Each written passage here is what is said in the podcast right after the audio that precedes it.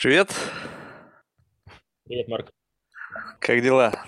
А, Ну, отлично, извини, я тут э, живу на природе в деревне, как-то совсем уже мой тайминг такой совсем э, Слушай, так нечего извиняться, в этом и есть прелесть жизни в деревне. Можно забить на все формальности, расписания, календари, все в жопу и живешь. Ну слушай, но ведь там другие проблемы появляются. Вот ты вот что-то же одно другим заменил, но были там какие-то бизнес-проблемы, то все, какие-то встречи, какие-то дела. А сейчас ты ведь, наверное, не знаю, там кур покормить, там, не знаю, там, не знаю, что-то делать. То есть, что изменилось-то? В принципе, это время сейчас на другое просто уходит. Но как это должно, уровень стресса измениться. Что изменилось? Уровень стресса однозначно, да, изменился. Его, в принципе, стресса, наверное, в принципе нет. Там те как- какие-то э, проблемы, они все такие операционные, там, решение которых, наоборот, там добавляет каких-то там эндорфинов э, к вечеру. То есть нет таких, э, ну, вернее, намного меньше таких проектов долгосрочных, когда ты что-то там делаешь, делаешь, и вот там через год ты там видишь, что что-то там пошло вверх, там растут там показатели, что-то там еще. Так там лавку сделал, к вечеру там нормально, да, э, можно порадоваться. Слушай, ну вот это вот как бы, знаешь, я, я всегда задумывался о том, ну вот скажем так, придет вот какой-то момент времени, когда вот, ну вот скажем так, вот уже не нужно будет бежать. Вот что я буду делать? Бежать целую всю жизнь, ну, как бы точно не моя история. И вот я смотрел, думаю, блин, ну вот как-то вот есть там люди уезжают там жить куда-то в живописные места, там, не знаю, в деревне, там, не знаю, еще куда-то. И знаешь, я вот как бы вот ну, лично для себя вот такого как бы вот как бы путем аскетизма, как-то вот ухода от вот э, мегаполиса, почему-то мне вот это как-то, не знаю, я чувствую себя в пустоте. Я прожил год в живописном месте, знаешь, на берегу побережья Средиземного моря, в замечательном доме, все есть, вроде живи, радуйся. Блин, чуть со скуки не помер. Вот просто, блин, ну не знал, чем себя занять. То есть мне не хватало вот какого-то шума, вот этого шума из окна, там сирен, еще чего-то. Вот это что, просто какой-то специфический склад характера, когда ты вот находишь комфорт в единении с природой, как-то еще что-то. Слушай, ну, я думаю, что тут может быть какое-то накопление каких-то там э, жизненных, э, там, э, может быть, переизбыток эмоций, которые ты хлебнул уже в свое время. То есть я не скажу, что сейчас моя ситуация, я уже все там э, навсегда уже здесь. То есть я просто к этому отношусь как к ну, уникальному периоду в жизни, когда я могу получить там э, новый опыт. Вот, э, да, то, о чем ты говоришь, я там жил полгода на Маврикии. То есть там я как, как бы после того, как там э, э, из бизнеса я в девятом э, году решил свалить, вот, ну, решил так, э, думаю, так, о чем мечтают люди, когда там бабки есть, все там, э, ну, наверное, пальмы, песок, э, в общем, все, и там ром, вот, поехал, тогда еще там одно дитё было, поехал с женой, ну, думаю, выберу тогда такое место наи- наиболее радикальное, думаю, Маврикий, ну, красивые, красивые картинки, пейзажи, да, туда тоже приехали, там домик взяли такой с тростниковой крышей, классно, аутентично, на берегу океана, вот, ну, и как День второй, неделя там третья, там ром белый, там черный, кофейный, там все там объездили там э, за пару недель, все, там думаю, так, надо чем-то заниматься. Вот. Ну, понятно, там э, какие-то еще вещи тогда я кон- контролировал там ди- дистанционно, там э, пару часов там в день в Excel посидеть, там таблички посмотреть. Вот. Но потом думаю, так, что делать?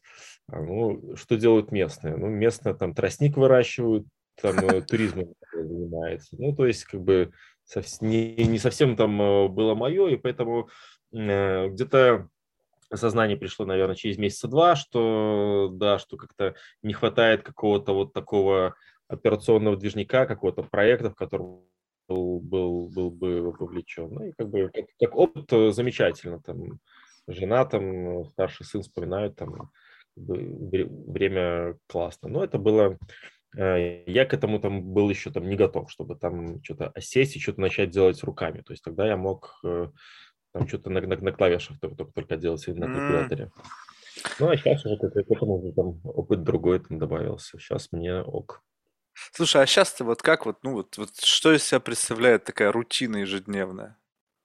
Вот ты сказал там, ну там было нечем себя... Там еще культура немножко другая, все-таки выращивать тростник, что это вообще такое, какая-то странная тема. А ты вот сказал, что сейчас новый experience. Вот ежедневная рутина, она что из себя представляет?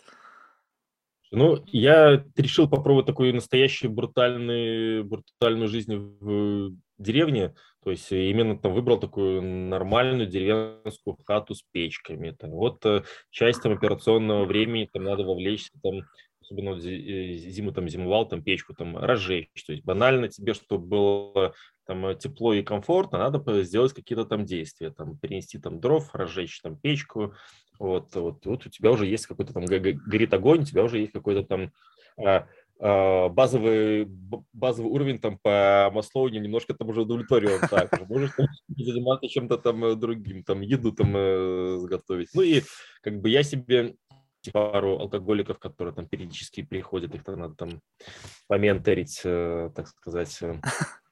Вот. Ну и как бы вот в, в, в такой в рутине, но она такая, она не, не напряжная. То есть каждый день ты все равно что-то, э, когда там занимаешься этими там домами, что-то новое. Там, э, там печку там глиной помазал, там канализа, канал для канализации выкопал. Как бы осмысленность этого всего там, при том, что там раньше какие-то там были заводы, корабли, проходы, ну, как бы, наверное, такое э, какое-то пришло состояние э, не бессмысленности, а может быть бессмысленности суеты над какими-то большими проектами, наверное, после Берненмена, когда вот на, на Берн, на Берн я там два раза ездил, когда вот там, ну, последний раз вообще было офигенно, когда мы там прямо строили лагерь, там за неделю до этого до Берна приехали, ну, а вообще там за полгода, наверное, мы там начали готовиться, там, там Э, план, э, какие-то какие, какие активности мы хотим, какие конструкции там надо, там эти там шатры закупить, там фуры фрактовать, там э, потом это все там отменеджерить, потом туда приехать, самому там вовлечься, там арендовать эту фуру, там сесть за руль, там до, до, доехать там с Рино там до Берна, начинать это все там э, строить. То есть неделя вот Э, такой активного физического вовлеченности. Там до этого тоже куча вопросов, там и прилично по деньгам. Для того, чтобы вот это сделать, э, неделю там, соответственно, э, приходили, чтобы люди, мы там, там чилили там и получали такой там кайф. И после этого все разобрать, э, все идеально собрать, пустыню вычистить. Вот после нас мы хм. классно провели время, там осталась эмоция вот, это, вот этого вот момента, и у всех там классное воспоминание, у нас э, ничего не осталось. Ну, в принципе, как и во, и во, во Вселенной примерно, наш след такой. Слушай, ну так вот в этом-то и есть, мне кажется, вот прелесть всех подобных мероприятий. Когда это, знаешь, вот это пришло, это интенсивно, ты кайфанул, и потом как бы вот это отошел. Представляешь себе Burning Man каждый день. 365 65 дней в году. Это уже надоест. Ну, уж какого хрена, нафиг это все надо. То есть вот, мы, вот эти, мне кажется, experience ы, они чем и хороши, что у тебя есть какое-то такое, ну, не знаю, какое-то состояние такого некого социального гомеостаза. Ты как бы вот в чем-то находишься, там, в, знаю, в рабочей рутине, там, в бизнес-рутине, не знаю, в семейной рутине, и ты щелк и берешь и выдергиваешь себя из этого состояния и куда-то помещаешь в совершенно новую среду. Получаешь удовольствие до той поры, пока оттуда удовольствие можно извлекать, и обратно. И вот как-то вот за счет э, этого контраста получаешь удовольствие.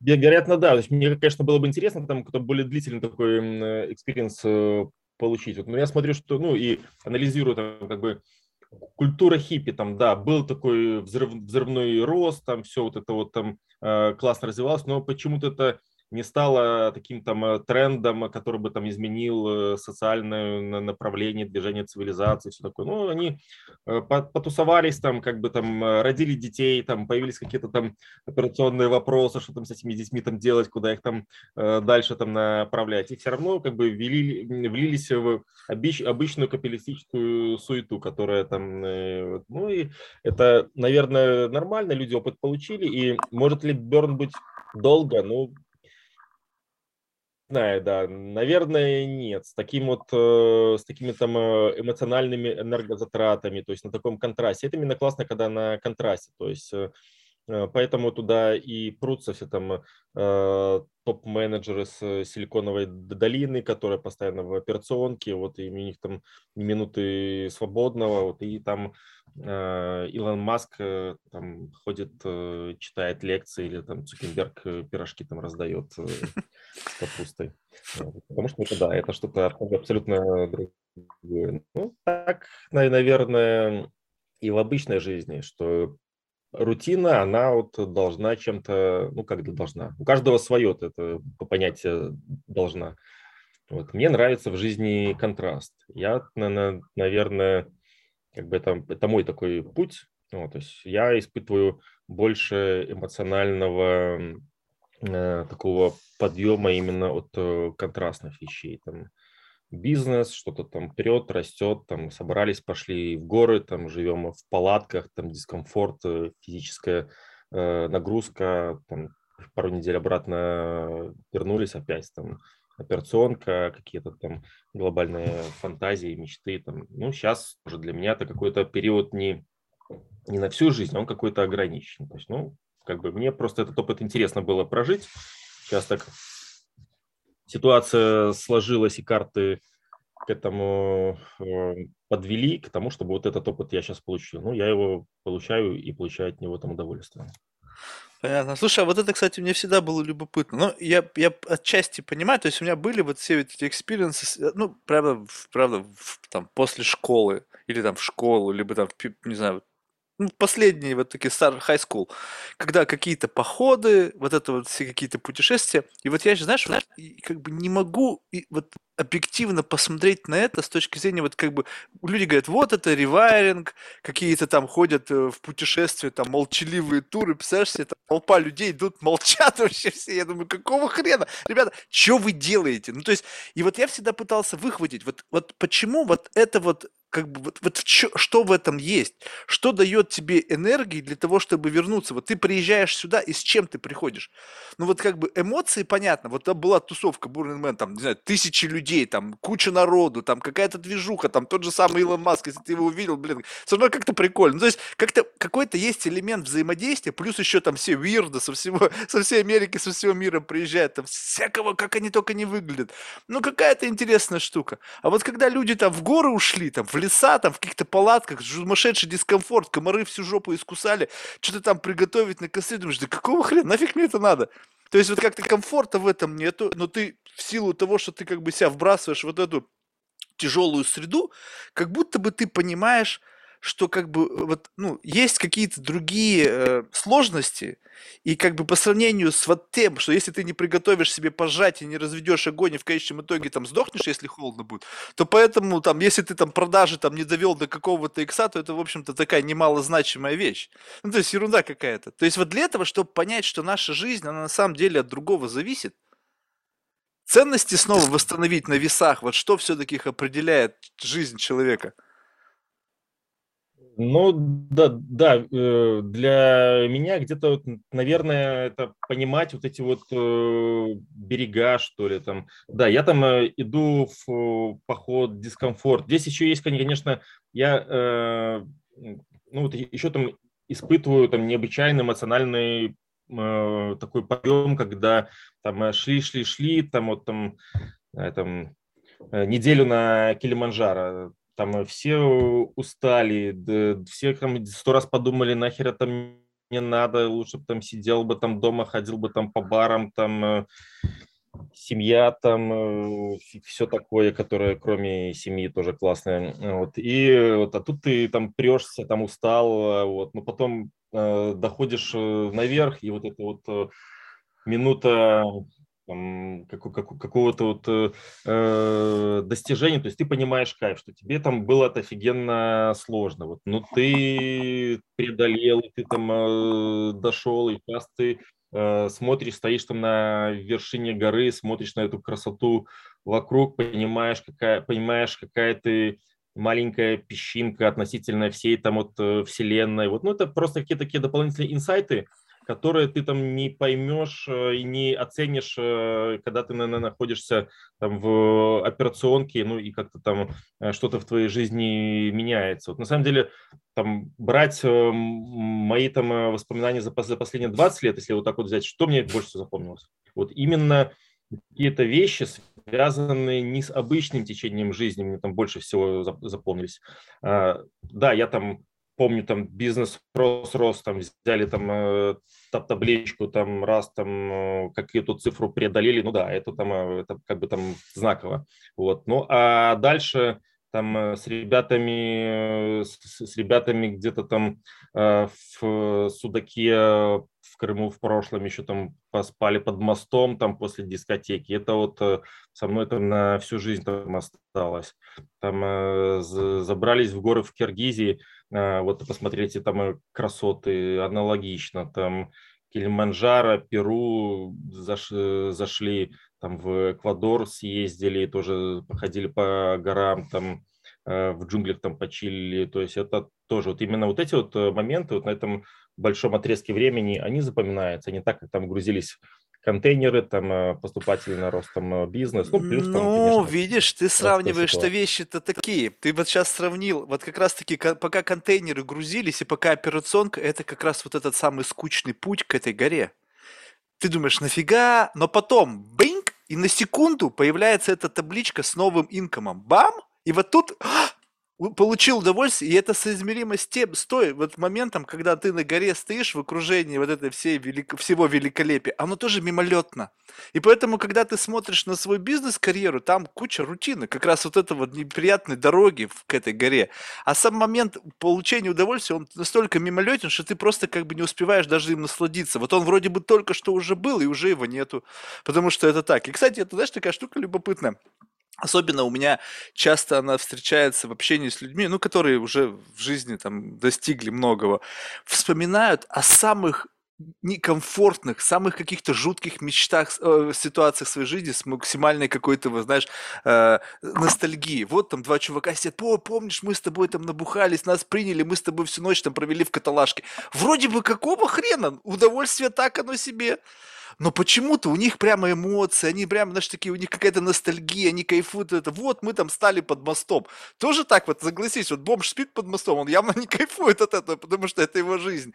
А тут вот, когда вот просто, видимо, в силу того, что что-то как бы вот настолько выбивается из твоего существующего контекста, что вот ты как бы референс можешь сделать, вот, вот было так, теперь вот так, либо как бы, либо когда это управляемая ситуация. То есть хочу под мостом, хочу, блин, не знаю, там в пятизвездочном, там в Дубае, и как бы вот это ощущение, возможно, что ты контролируешь свою жизнь, что не тебя тащит куда-то вот эта вот какая-то такая, не знаю, материя, которая невидимо тебя толкает куда-то, и ты, блин, come on, стоп, стоп, я туда не хочу, а ты управляешь своей жизнью жизнью, и ты где хочешь, там и оказываешься. И вот это чувство свободы, потому что хочу здесь, хочу здесь, хочу работаю, хочу не работаю, мне кажется, это вот то самое удовольствие, а через что оно достигается, как бы не принципиально.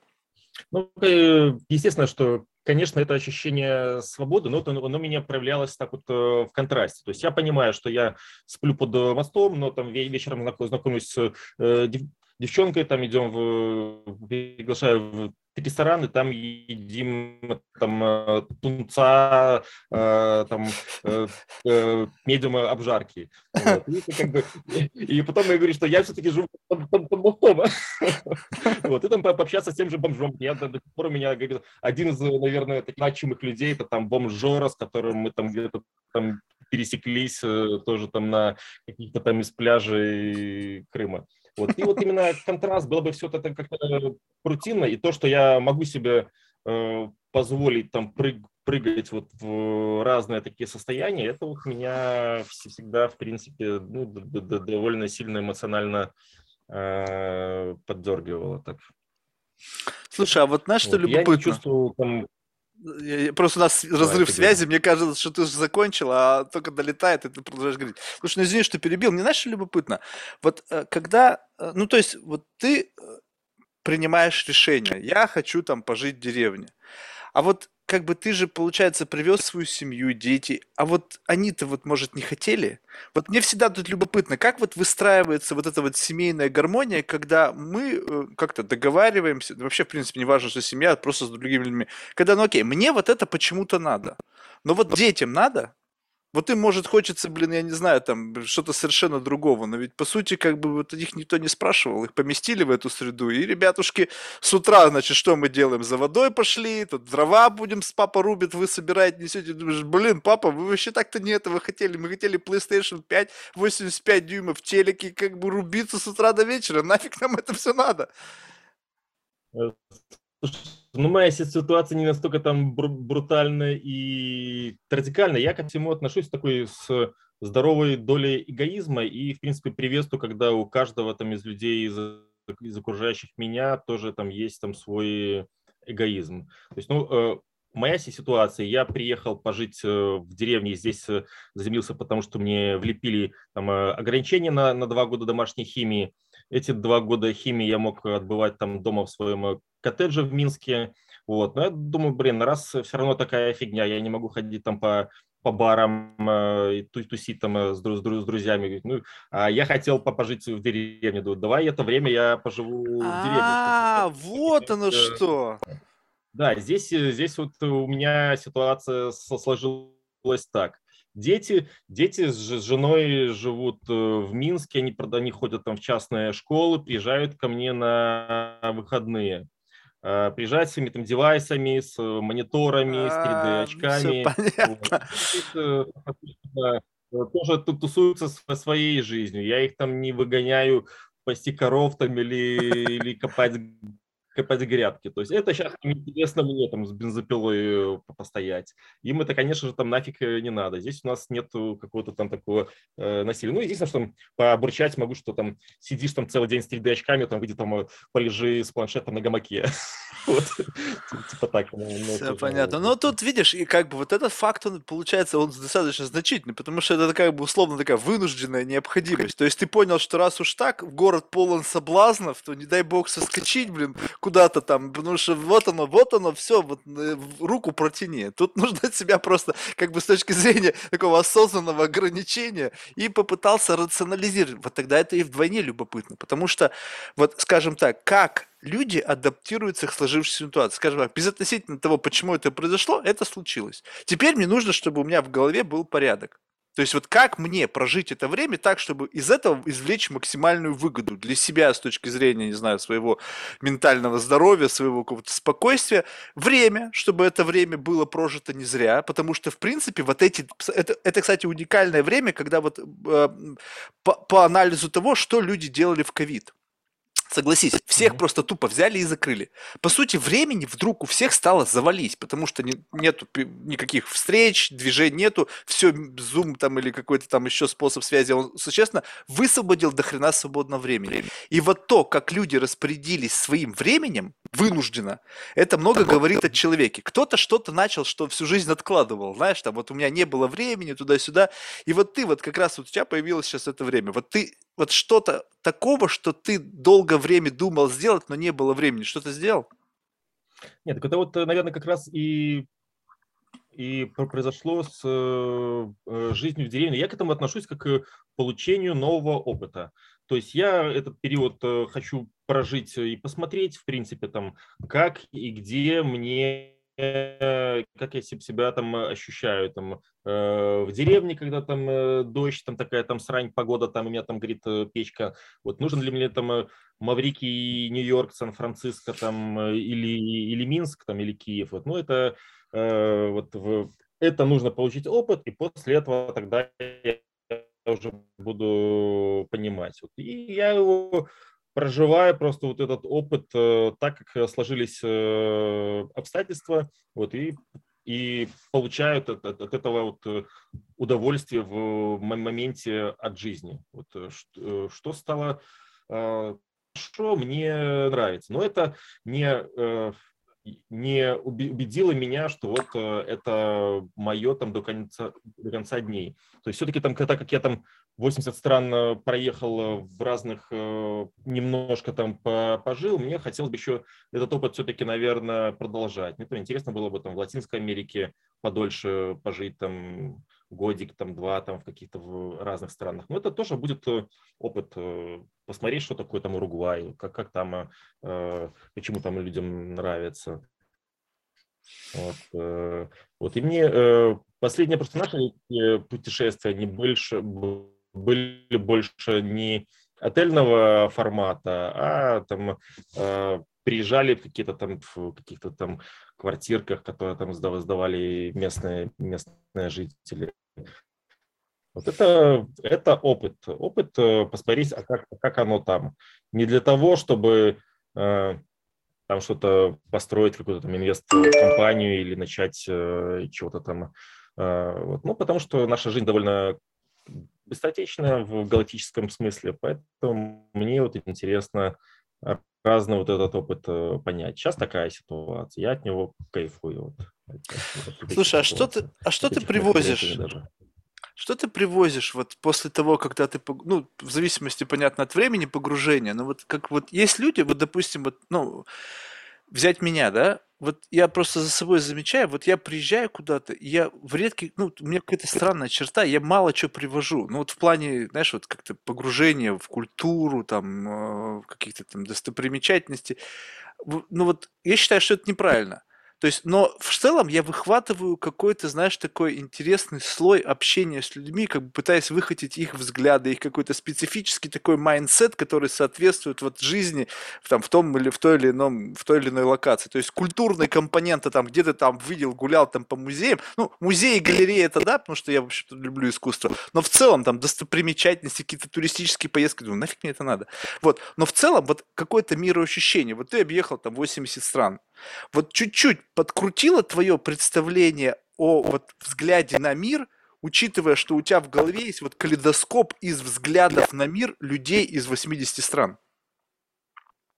Ну, конечно, я считаю, что это снимает э, определенные шоры. Когда ты э, видел э, разные проявления, ты боль, э, там, э, проявление характера, менталитета, культуры, архитектуры, ты, в принципе, более толерантен к любому проявлению, которое там э, делают э, люди. То есть ты менее критично смотришь, там, по крайней мере, не можешь никого точно осуждать. Ну, моя позиция там. А, то есть э, я считаю, что это добавляет такой свободы восприятия. Мы живу в, в, в деревне, э, да, э, решили дранкой обделать дом снаружи. Местные ходят, удивляются, почему дранка дом снаружи, и обычно на крыше. Говорят, да, вот я был на острове так, где написали Моби Дики, там остров китобоев, там э, вся дранка снаружи на, на стенах. Ну, это прикольно и красиво. Вот. Поэтому у нас дом обделан вот так, так дранка. Ну, как бы это там вот э, так, такой опыт. Э, какие-то какие вещи ментально, там, отношение людей там, к жизни на Кабаверде, в постоянной такой там пляске, там э, при океанской, ну, как бы тоже там такая там история, понимаешь, что вот да, живут люди, которые абсолютно от жизни не парятся. Вот это я не немножко переношу там на, на, своих односельчан, которые, ну, они немножко другие, то есть э, э, живут тоже в своем, в таком э, в минимализме, при котором тоже ничего не надо. Вот. Ну, есть там этот э, очко на улице, вот, людей, в принципе, оно там устраивает. Э, вот, я приезжаю, начинаю сразу тут какие-то элементы комфорта делать, там, э, горячая вода, там, э, туалет, там, все, чтобы было чисто тепло там.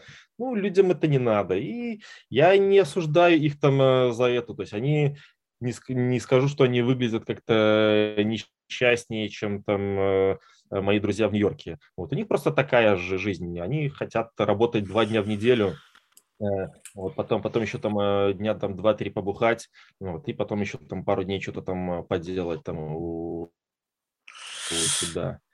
Как бы не вижу, чтобы кто-то из них там был э, сильно упарился из-за этого.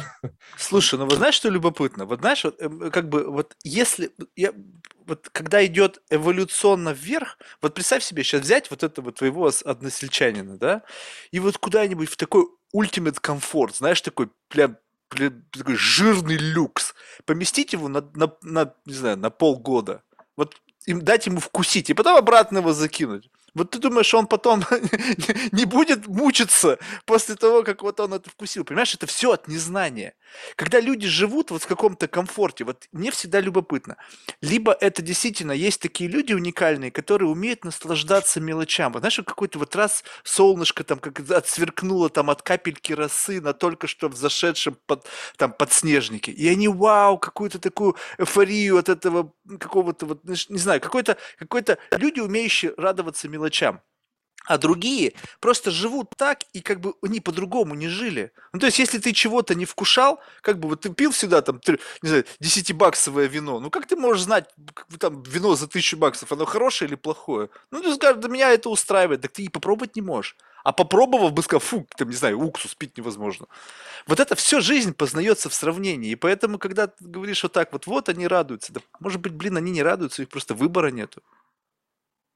Ну, я думаю, что и там, дав им ключи от э, Феррари там и на, на в Майами переместив, я уверен, что у них тоже будут какие-то свои шоры дискомфорта, то есть довольно долгое время этим людям будет э, это, некомфортно. Это понятно. То есть я знаю, знаю людей, которые там приезжая в Минск, они в Макдональдсе себя чувствуют э, неуютно, ну, потому что это что-то абсолютно другая среда.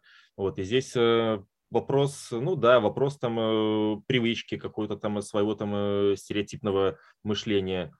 А, для меня более там понятно выработать некий такой пофигизм к всему, там или тушенку ешь, или там э, устриц, э, вот, или там гребешков. Ну да, там э, и там ты можешь и испытываешь свои там эмоции, там в другом месте ты испытываешь свои эмоции. Но нельзя это сравнивать, что одно плохо или одно хорошо. Просто, ну, для разных людей в разной ситуации это, это по-разному.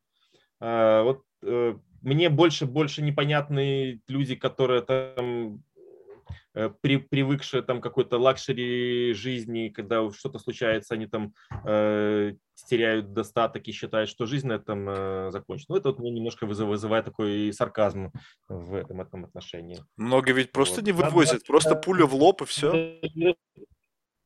Ну да, ну понятно, что вот это, это тот же вариант э, тоннельного мышления. То есть все люди привыкли мысль, мысль мыслить э, в luxury сегменте, мои односельчане привыкли, э, привыкли к своему там, э, тоннельному мышлению. Вот, и если ты довольно долго идешь вот по одному и тому же пути, то тебе, конечно, трудно быть гибким в этом отношении. То есть мой путь вот впитать как можно наибольше больше experience а вот и понимать, какая, я понимаю, какая жизнь офигенная и классная в любом ее проявлении, даже в тюрьме. Слушай, а можешь рассказать, вот что вот самое вот тяжелее всего заходило? Вот когда ты столкнулся вот в рамках вот этих путешествий, вообще, в принципе, вот с общения с людьми из разных стран, разной ментальностью. Но все равно мы живем, у нас есть какой-то такой сложившийся внутри такой какая-то щупальца реальности, которая все меряет по-своему. Вот как бы джик, и вот через призму собственного восприятия ты на все смотришь. И вот ты приехал, там другие нравы, другая там, не знаю, система ценностей, другие там нормы морали, там еще что-то. И вот что-то, что на наиболее тяжело заходило. Ты смотришь, блин, ну не могу это прямо в голове уложить, и как бы не заходит. Понимаешь, что вроде как это правильно, но ты никогда это не испытывал, и вот заходило это болезненно, мучительно, и после этого тебя это поменяло. Было что-то такое? Либо все воспринималось как бы с позиции такого понимания, ну окей, не, ну да, то, то, что я не понимаю, мне не, не, не нравится. Например, там приезжаю в Майами, э, там прихожу в клуб, буквально там лет, наверное, пять назад. Э, вот там, э, там играет Юра Шатунов, и вот все как, как было, не знаю, там 30 лет назад в Москве. Ну, это я, потом уже понимаю, что это есть некий такой там э, эмигрантский вакуум. Ты вот как, как уехал, э, вот, и тебе кажется, что там культура там, она осталась примерно такая же. Вот там э, малиновый пиджак, там баба в леоперде, там Не, ну Майами это вообще отдельная история. Да, стакан виски 200 баксов, ну да, там как бы нормально. То есть я это, я к этому отношусь больше с, таки, с такой с улыбкой сарказма. То есть я это не принимаю, я это, там, говорится, ну, э, смешно выглядит. С другой стороны, там э, в походе были Папуа Новая Гвинея. То есть там еще только сколько лет 30 назад э, законодательно запретили каннибализм. То есть там еще люди на таком довольно там э, раннем уровне развития. То есть там посматривают на тебя и думают, ну какие у него аппетитные щечки. Да, там общаешься, общаешься с этим вождем, которым ну, там, там лет там 60-70, ты понимаешь, что он, в принципе, пробовал. Вот, и он, Охренеть. у него там какие-то остаются э, эмоции, когда он там смотрит там, на, на тебя, да. Ну, это тоже, тоже как бы своя у него там культура, он там это как-то там объясняет, что вот у меня там четыре жены, там три из них я там в бою отвоевал, когда там какую-то деревню мы там захватили, вот там всех там перебили, вот э, половину съели, а это вот э, бабулька, это моя там первая там. Э, вот, ну, э, вот такие общества, там, конечно, когда они перемещаются в такую, в, в зачаточную цивилизацию там, э, э, переезжают в город. То есть там, конечно, сразу, сразу там э, максимальный уровень криминала. То есть там э, вот эти вот традиции, они очень быстро переходят в, в такое состояние, что да, что если ты у кого-то видишь что-то другое, чего нет у тебя, значит, это надо точно там отжать. Вот. И как бы вот э, так, такие страны, как там, там Руанда, там в Африке то, тоже там то, тоже там по Новая Гвинея, где ну довольно небезопасно находиться вечером э, в городе, вот. И да, вот вот эти вот э, ребята там не очень давно э, вышедшие там из своих, из, из своих там комьюнити там э, племенных, э, помещаются вот в эту культуру с каким-то там относительным благополучием. Ну и у них, конечно, еще не сформированы вот эти вот э, ценностные ориентиры. Ну, понятно, что они все действуют вот так. И как бы вот на таких примерах ты видишь какой вот довольно длительный эволюционный там путь там до той же Швейцарии. То есть сколько это вот надо пройти поколений, чтобы ты уже по-другому относился к, там, к чужой собственности. Слушай, ну вот это вот, жизни. вот это же, знаешь, как, ну вот удивительно, да, вот мы сейчас все живем там 22 год, да, и есть до сих пор места, где люди, блин, в набедренных повязках бегают. Ну, понятно, что это, скорее всего, уже, наверное, большинство из них это просто театр, да, для туристов. Но вот в целом, все равно есть места, где вот, вот настолько сильно отличается как бы вот именно вот эволюционное развитие с точки, с точки зрения какой-то социализации в рамках вот этого какого-то единого представления о том, каково должно быть общество. И это так настолько дико, вроде как так, вроде вот, ну, даже ну, это просто такое ощущение, что как будто бы вот это проникновение вот вот этих вот идей, оно как, как знаешь, за, ну, не знаю, тормозится кем-то. То есть, по сути же, ну, вот как так? Вот здесь вот одна страна развитая, другая неразвитая, и там, не знаю, люди там только что не, не так давно прекратили друг друга там враждующие племена сжать. Думаешь, как такое произошло-то? Вроде мы уже дав- давно этим не практикуем. А вот оно.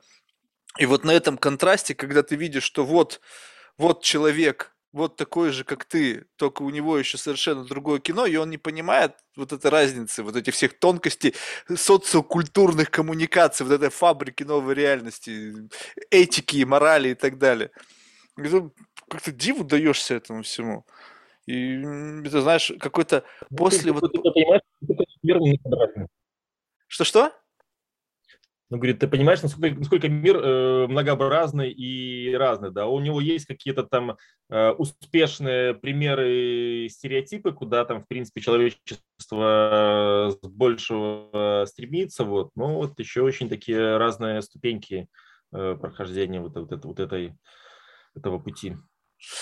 Да, это здорово. И, и знаешь, э, кстати, вот, вот э, в, в том плане вот собственного какого-то изменения, вот э, подобно, когда у тебя есть, скажем так, что вот это же все какой-то вот у тебя моральный компас, в котором ты живешь, там он воспитывался там с детства, родителями, культурной средой, и потом, когда ты начинаешь взаимодействовать с миром, вот эти штуки, которые новые у тебя появляются, вот эти вот, грубо говоря, снэпчаты реальности, которые как-то есть, они вот на твой моральный компас влияют, либо вот это не размагничивает его. То есть, знаешь, как будто бы раз тебе кто-то магнитик поднес, и у тебя в сторону чуть-чуть отклонилось. Либо ты чувствуешь, что вот ты как принимал решение, где вот у тебя был север, вне зависимости от твоих вот взаимодействий, там, путешествий по миру, ты всегда идешь вот такой дорогой, которая вот сложилась уже отношения либо подмен... чуть-чуть, чуть-чуть твой компас как бы подкорректировался. Слушай, ну я думаю, что каждый наш новый опыт, новая встреча, она все равно какую-то производит на тебя э, корректировку. Там э, э, понятно, что когда там э, ты смотришь на людей в Папуа Новой Гвинеи, понимаю, эволюционный период нужен там для того, чтобы там какие-то базовые моральные ценности, какие-то стандартные при, э, привить. Э, с другой стороны, понимая это, там, э, государство часть острова, к примеру, закрыло там, э, для посещений, чтобы там не было вот этой вот э, э, сильной, сильной изменений, сильных изменений там в цивилизации, культуре, потому что они такие могут быть довольно травматичные для, для людей. То есть люди, ну, это как-то как должно быть правильно организовано, что ли.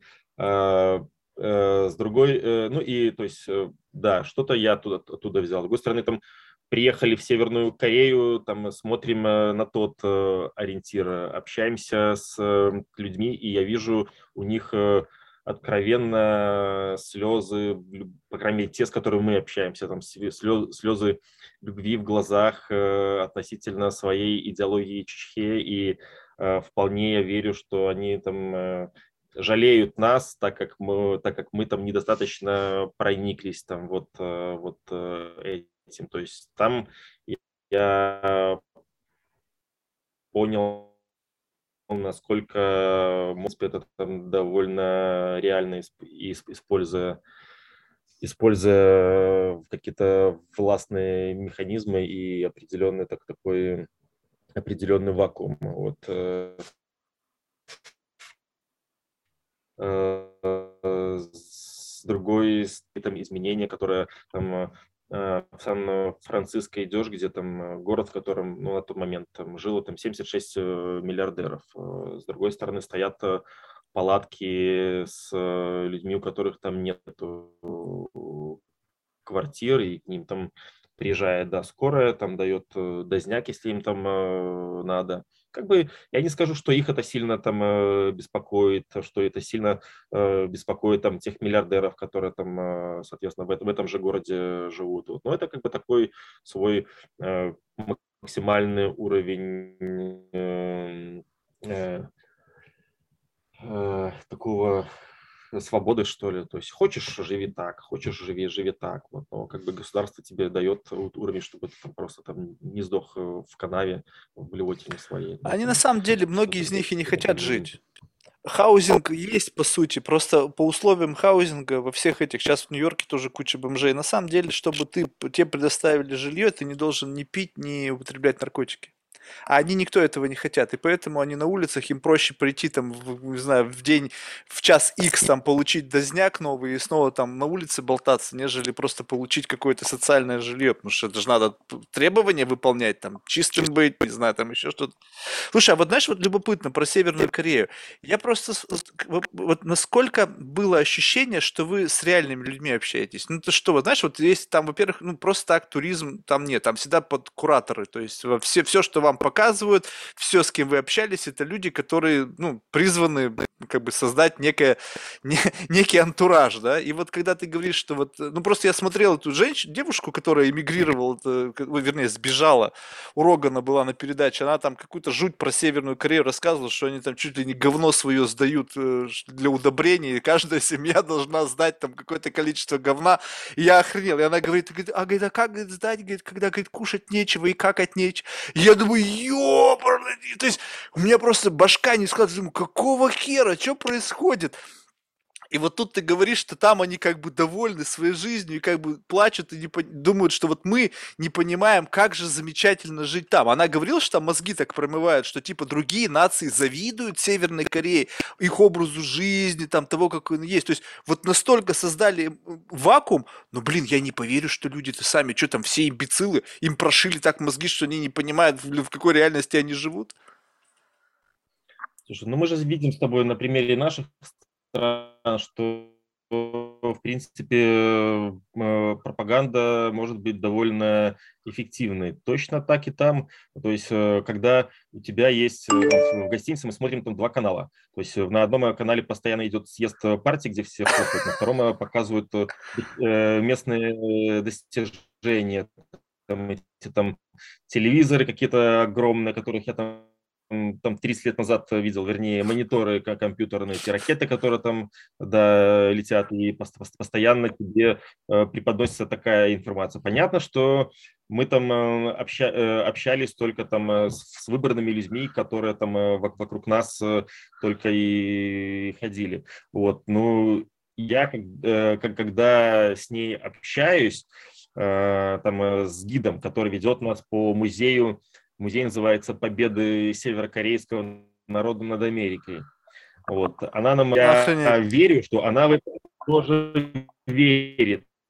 А, понятно, что есть там довольно большая часть людей, которые живут там в жутких условиях, там и, и может быть то, что вот эта Криенко рассказывала, там это и вполне правда, они к этому там нормально относятся. Но вот общаясь с ними, к примеру, там э, такой банальный вопрос отношения к собственности. То есть, ну, там, что вы можете, чем вы можете владеть? Ну, говорит, а зачем нам читать? У нас э, по закону мы можем владеть э, телевизором и велосипедом.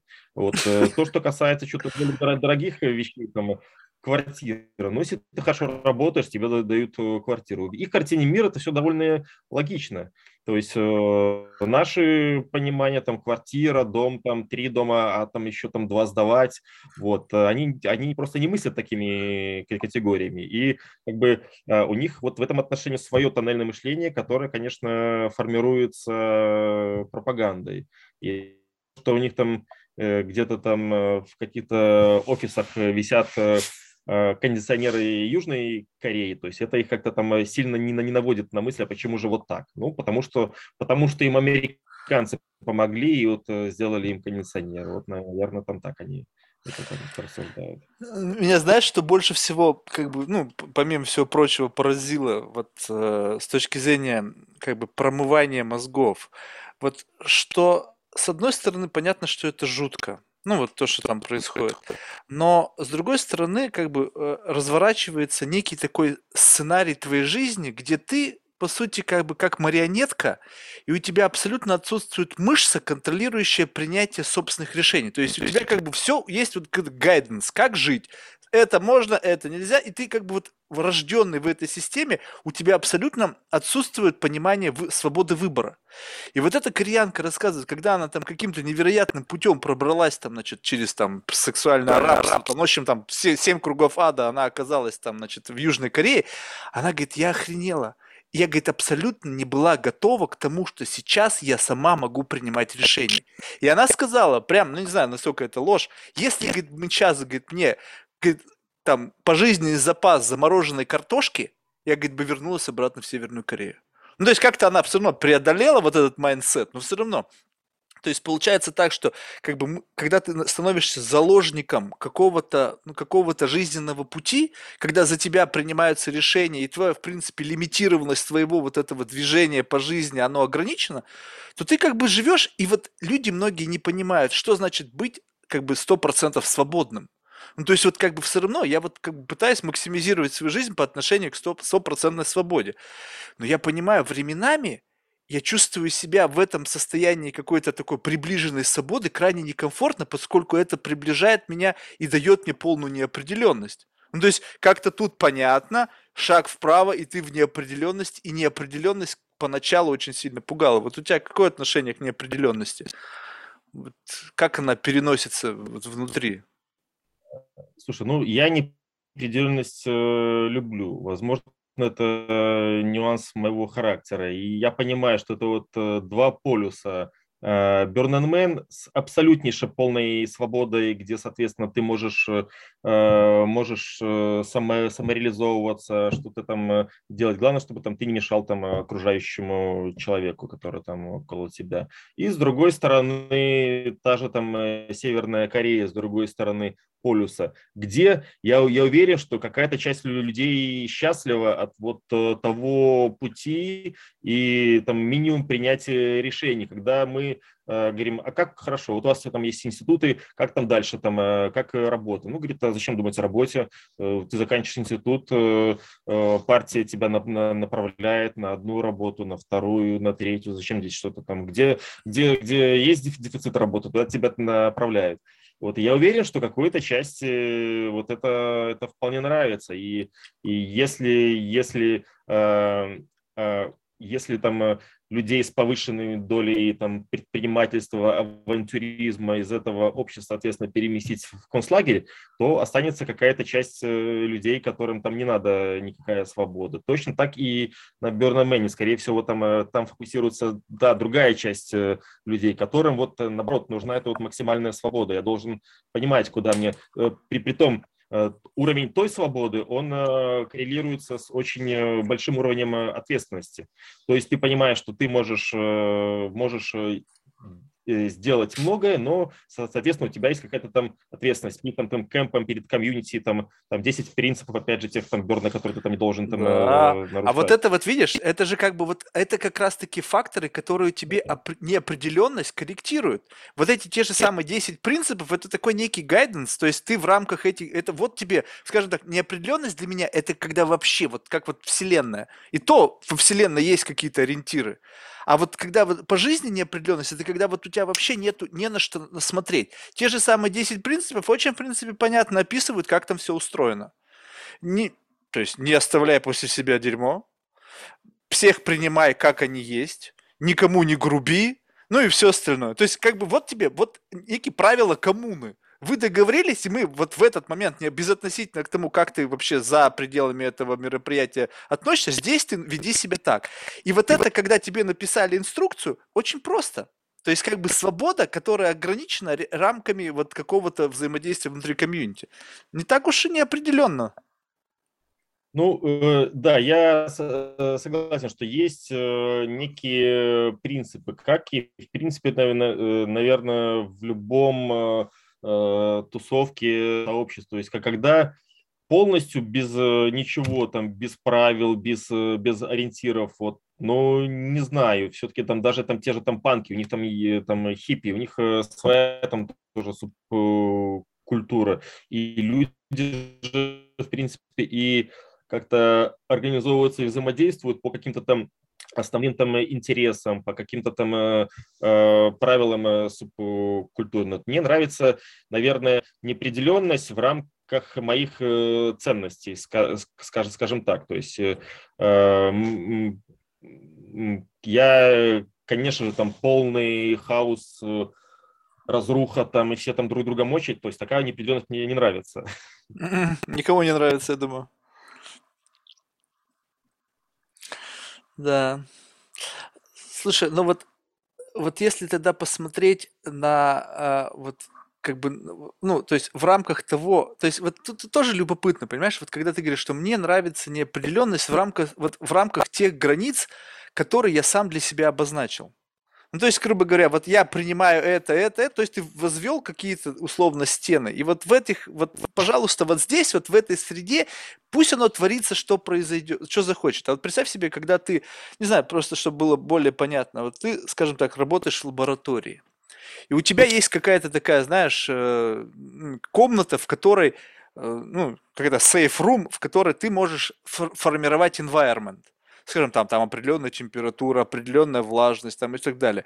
И ты такой говоришь, ну окей, теперь все что угодно в рамках вот этого environment. А там ничего страшного произойти не может. Потому что там все как бы вот определено вот этими критериями, в которые вот эта неопределенность, с ней ничего не может произойти. Ну, ну ничего не произойдет вот в мягкой комнате, ты прыгай, ну разве что ты как бы неудачно на шею себе свернешь. И вот как бы вот это же тоже некое отсутствие неопределенности, потому что ты знаешь, что наступление последствий в рамках вот этого э, environment, оно ничем тебе не навредит, но в лучшем случае синяк, вернее в худшем случае синяк. Ведь самое страшное происходит тогда, когда эта неопределенность приносит тебе что-то за пределами твоего вот этого zone. И вот это многих людей выбивает из себя. Ну, понятно, потому что все люди, все люди разные. Для каждого нужен какой-то какой, какой-то свой комфортный сценарий. Я считаю, что полезно посмотреть и на другие сценарии, потом понять, при, э, принимаешь ты его, не принимаешь, что-то, может быть, одно возьмешь, а 10 э, а 10 э, тебе вот не подходит каких-то там вещей или принципов. Ну, нету, нету общего какого-то рецепта, да. Я себе там э, определил, что мне там не, не нравится агрессия, мне некомфортно, соответственно, общаться с хамами и людьми там, которые агрессивно относятся там к окружающим, ну, я формирую такой свой э, мирок. То есть вот он, он у меня идеальный, потому что я его таким э, создал. Вот. Э, ну, как, как бы у меня пока что есть так, такая возможность, в этом чувствую я какую-то свободу. И опять же, вот, э, когда бизнесом уже там не занимаешься, ты можешь там не общаться с, с откровенными гондонами, которые там тебе там не, неприятно. То есть ты уже общаешься с, соответственно, сам э, вот этот э, круг и создаешь и вот этот э, мир. Вот, вот неопределенность в рамках моих каких-то таких mm. ценностей. Слушай, а вот можно так вот прожить вот всю жизнь, вот создав себе вот какой-то такой бабл, да, вот и как бы вот вне контекста абсолютно, вот как бы вот мало ли что происходит. Сейчас мир у нас вообще такая бурлящая какая-то штука, всегда что-то происходит. Есть люди, которые неприятны по тем или иным соображениям. И вот можно ли вот создать какой-то такой свой мирок, в котором ты живешь, у тебя есть там определенные критерии того, кто вхож, кто не вхож, и ты вот живешь себе вот в таком, знаешь, таком, не знаю, э, идеологическом, культурном, ментальном бабле. И вот всю жизнь ты вот как бы вот движешься вот так вот и не выходишь, не, не позволяешь ни чужакам туда войти, ни сам не выходишь за границы этого бабла. Ну, думаю, что тоже это, наверное, абсолютно так невозможно. Все-таки э, создавать этот э, пузырь уже все-таки ты можешь, когда у тебя э, какие-то вещи сформировались. То есть ты не можешь там в 16-18 лет точно знать, что вот это, вот это. Потому что тебе надо там пообщаться с такими людьми, понять, что нет, это там все-таки там не твой, не, не твой там путь. Вот. И потом постепенно, конечно, там, э, э, если ты себе можешь э, позволить там с позиции там удалиться от токсичных людей, то есть со временем просто такой такой пузырь он формируется более там естественным путем. Это не значит, что ты там как отшельник засел в какой-то коммуне и все, там не ходишь в магазин, поэтому ну, оно как-то так понятно, что люди везде там разные. Есть э, и вокруг твоего там э, пузыря пытают, пытаются какие-то люди к тебе там э, пробиться. Но тебе довольно просто, если ты там от этого человека не зависишь, соответственно, его немножко там отдалить. Вот в обществах там стабильных социально, наверное, это сделать проще, там, чем в наших. Вот. Но это все, опять же, зависит от Э, твоих э, установок, где тебе надо, надо жить.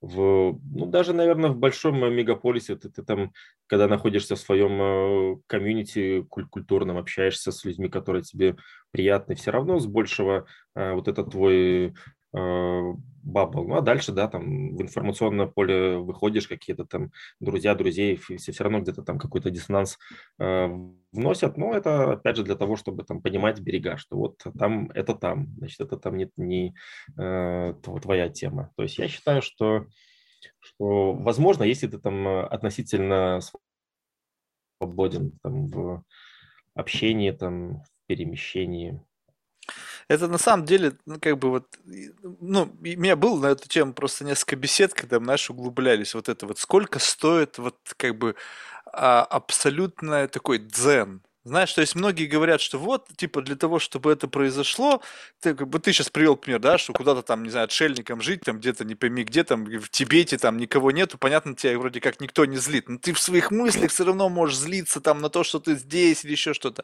И вот когда э, сложно себе представить это в рамках мегаполиса, потому что кажется тебе, что как будто бы ты окружен там всякими засранцами, там агрессивными людьми и так далее. Но вот посмотри на вот людей-то очень богатых. Они как как-то умудряются вот, вот за счет ну, не то чтобы как-то, они просто покупают вот эти границы свободы. Они не общаются с людьми, которые могут вызвать у них какие-то негативные эмоции, потому что как бы нафига, то есть ты не сталкиваешься там с бытовыми хлопотами, у тебя там есть кто-то помощники. Выбираешь людей, потому что, в принципе, ты от них не зависишь, то есть тебе не нужно говно жрать, когда вот ты в бизнесе занимаешься, это постоянно какие-то компромиссы.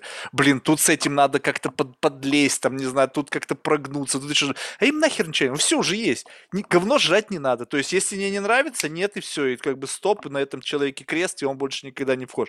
И постепенно одного, другого, третьего, пятого, десятого отодвинул, смотришь в комнате, нормально, стало комфортно, никто не раздражает, эти цветочки мне нравятся, так вот сюда можно еще кого-нибудь поставить, здесь место освободилось. И вот это вот странная ситуация, но согласись, как бы, как бы, вот знаешь, много говорится, что не в деньгах счастье, и, безусловно, не в них счастье, как бы абсолютно нет. Но как можно с точки, как бы при наличии ресурсов даже просто заниматься какой-то инженерией собственного вот какого-то комфорта. До какой степени можно заниматься вот этим в силу того, когда у тебя появляется вот такая возможность. И многие люди, заигравшись в эту историю, они совершенно теряют вот э, как бы ощущение реальности, что вот за пределами этого бабла там происходит жуть. Когда они там оказываются внезапно по той или иной причине, то там для них это просто мир, мир рушится. Ну, то есть, как бы, как бы, знаешь, у меня временами такая возникает ситуация, когда общаешься, знаешь, э, с, ну, с своими сверстниками, которые выросли вот, вот в таком комфорте. Ну, то есть вот с детства, с пеленок. И я ощущаю, что, блин, вот если взять вот, вот все говно, которое в моей жизни было, да, и сделать из этого, знаешь, такую эссенцию, ну, как бы, какой, знаешь, такой эликсир, и просто чуть капнуть им на мозги, капельку бульк, и у них такое ощущение, что в этот момент башка разорвется просто моментально, потому что настолько они привыкли вот к этому, ко всему. И знаешь, вот и получается так, что с одной стороны, для того, чтобы ощутить кайф от жизни, ты должен попробовать не только хорошее, но и плохое понимать. Потому что как ты можешь судить, что такое хорошо, если ты не знаешь, что такое плохо? Если ты заходишь сразу же на уровень хорошо, сразу же с 50 этажа, ну, то есть, представь себе, что бах, и ты сразу же на 50 этаже. У тебя там, не знаю, белье там постельное, там 3000 нити, там за 10 тысяч баксов, там, не знаю, у тебя с утра до вечера только там самая вкусная, самая полезная еда и все остальное. Ты это смотришь, как будто бы так оно и должно быть. Ты понятия не имеешь, что может быть там невкусное дерьмо и там жесткие простыни. То есть, вот это, и вот как бы получается, когда ты растешь туда, снизу вверх, то ты как будто бы больше ценишь то, что ты имеешь. И вот это вот как бы важно, мне кажется, чтобы у каждого человека была вот это вот понимание не только, что такое хорошо, но и что такое плохо. Потому что без этого, ну, ты как бы неполноценный человек. Ну, как бы, да. То, что ты говоришь, это полностью укладывается в мою картину мира. То есть и то, как я там пытаюсь воспитывать, общаться там со, со своими детьми, вот. Ну, э, согласен, что деньги, конечно, важный элемент э, свободы, но не сильно большие деньги. Все-таки там тот же там э, э деньги, с которыми тебе уже потом надо только об этом там думать, э, париться и, соответственно, соответственно, так э, выстраивать свою, э, свою, свою жизнь, чтобы там соответствовать там, этим деньгам, безопасности своей, там, с этими деньгами, статусу. То есть это тоже некая такая потеря свободы. То есть э, мне больше нравится, да, как некий такой гармоничный баланс, при котором там тебе, да, не надо думать о каких-то там бытовых делах, как тебе там заработать на себя, на семью там, Э, идя в какие-то компромиссы там э, совестью, с какими-нибудь людьми там неприятными.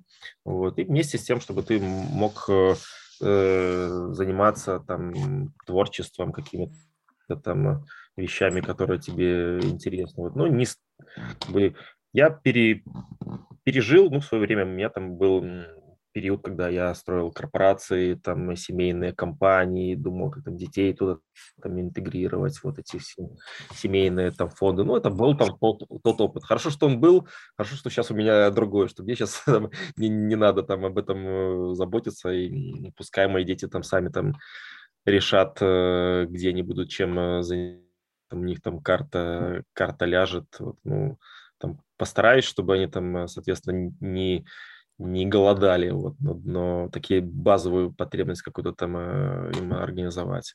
Вот, а дальше все, что касается там развития или неразвития, то есть это уже там их э, выбор. Вот, и как бы для меня это очевидно. Вот в этом мы, мы сначала начали говорить о контрасте. Поэтому мне э, нравится пойти в поход э, где-то там э, хотеть долго пить, там найти какой-то ручей, понять, как это там классно, и вместе с тем там иметь какие-то и другие возможности. Ну, не, не, не для каждого, не для каждого, каждый это воспримет, и точно ли это там правильно, фиг его знает, надо ли там э, сына олигарха обязательно вот э, опускать в какой-то в, в, в деревенский быт. Ну, не факт. Не Ты знаешь, многим бы вот такой буткемп, он бы не был лишним. Вот знаешь, вот, бля, надо вот, вот э, есть вот разные типы людей. Вот знаешь, сейчас вот, допустим, как-то я ржал, э, знаешь, мы обсуждали с, э, значит, с одним чуваком, который делает приложение для телефона, для, ну, смарт-вотч с точки зрения твоих вот воркаут, там, знаешь. И вот, и, и, знаешь, надо такой сделать руд мод, когда там такой режим буткемпа, когда тебе кто-то начинает орать, давай, сука, быстрее шевелись жопой. Ну, то есть, вот до такой степени доводить до абсурда, потому что на некоторых людей только такая штука и действует. Когда тебе good, ну давайте еще чуть-чуть, еще чуть-чуть, думаешь, да иди в жопу, мне и так нормально. И вот мне кажется, что, знаешь, бизнес даже целый можно сделать на этом построить. Вот таких вот ожиревших, я имею в виду в ментальном плане, от хорошей жизни людей помещать в условия, где как, как бы дают им представление о том, каково в действительности, ну как бы может быть дерьмо, чтобы начали ценить то, что имеют, потому что только через вот это осознание приходит как бы понимание некого чуда. Блин! Особенно это часто касается прозрения людей, которые оказались вот на краю жизни и смерти они прямо, у них риторика меняется, они вот, все это все херня, все это было не нужно, туда-сюда, и как будто бы даже немножечко счастливее и свободнее становится при всем том, что у них все это остается. И думаешь, блин, вот искусственно, не то чтобы там всех там приближать к границе смерти, а просто дать вот чуть-чуть, вот нюхнуть реальной жизни, какова она, чтобы просто понимать, что ты кайфуешь, ты должен быть счастлив каждого дня от того, что у тебя, слава богу, все не так, как у других. То есть вот, вот только вот с этим можно уже просыпаться с утра и думать, блин, день удался. А все наоборот, как бы вот многие люди воспитывают своих детей как раз-таки по другому принципу, что типа нафиг это все надо. Я же вот сам жил, сам жил в дерьме, все было как бы херово, и сейчас я живу для своих детей, им-то нафига это нужно? То есть вот эти сложности, которые я пережил, которые меня травмировали, которые меня сделали, там, не знаю, социопатом, там, не знаю, агрессивным, злым, там, неприятным человеком, зачем им через все это проходить? Я дам им все самое лучшее, и что там из них вырастет, бог его знает. Не знаю, вообще на самом деле это такой...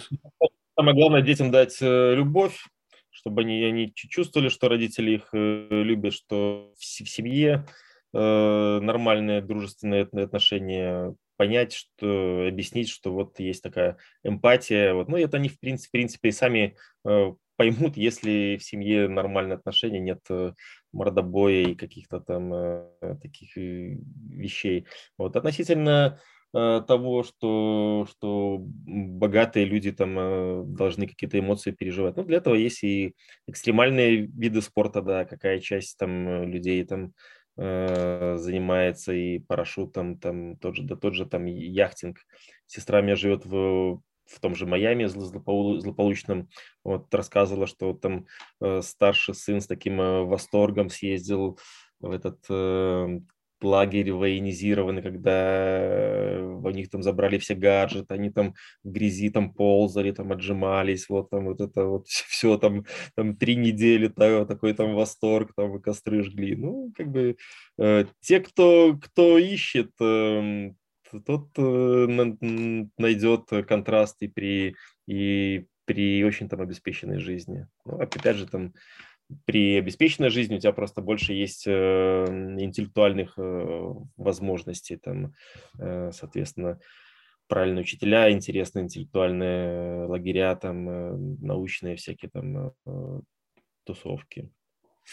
Слушай, а вот, кстати, вот с точки зрения интеллектуального развития, вот, ну, любопытно, вот смотри, вот, скажем так, что твой жизненный experience, ну, грубо говоря, вот твой, твой характер, э, сформированный в ходе жизни, твоя какая-то стрессоустойчивость, это все некие элементы такой какой-то общей системы.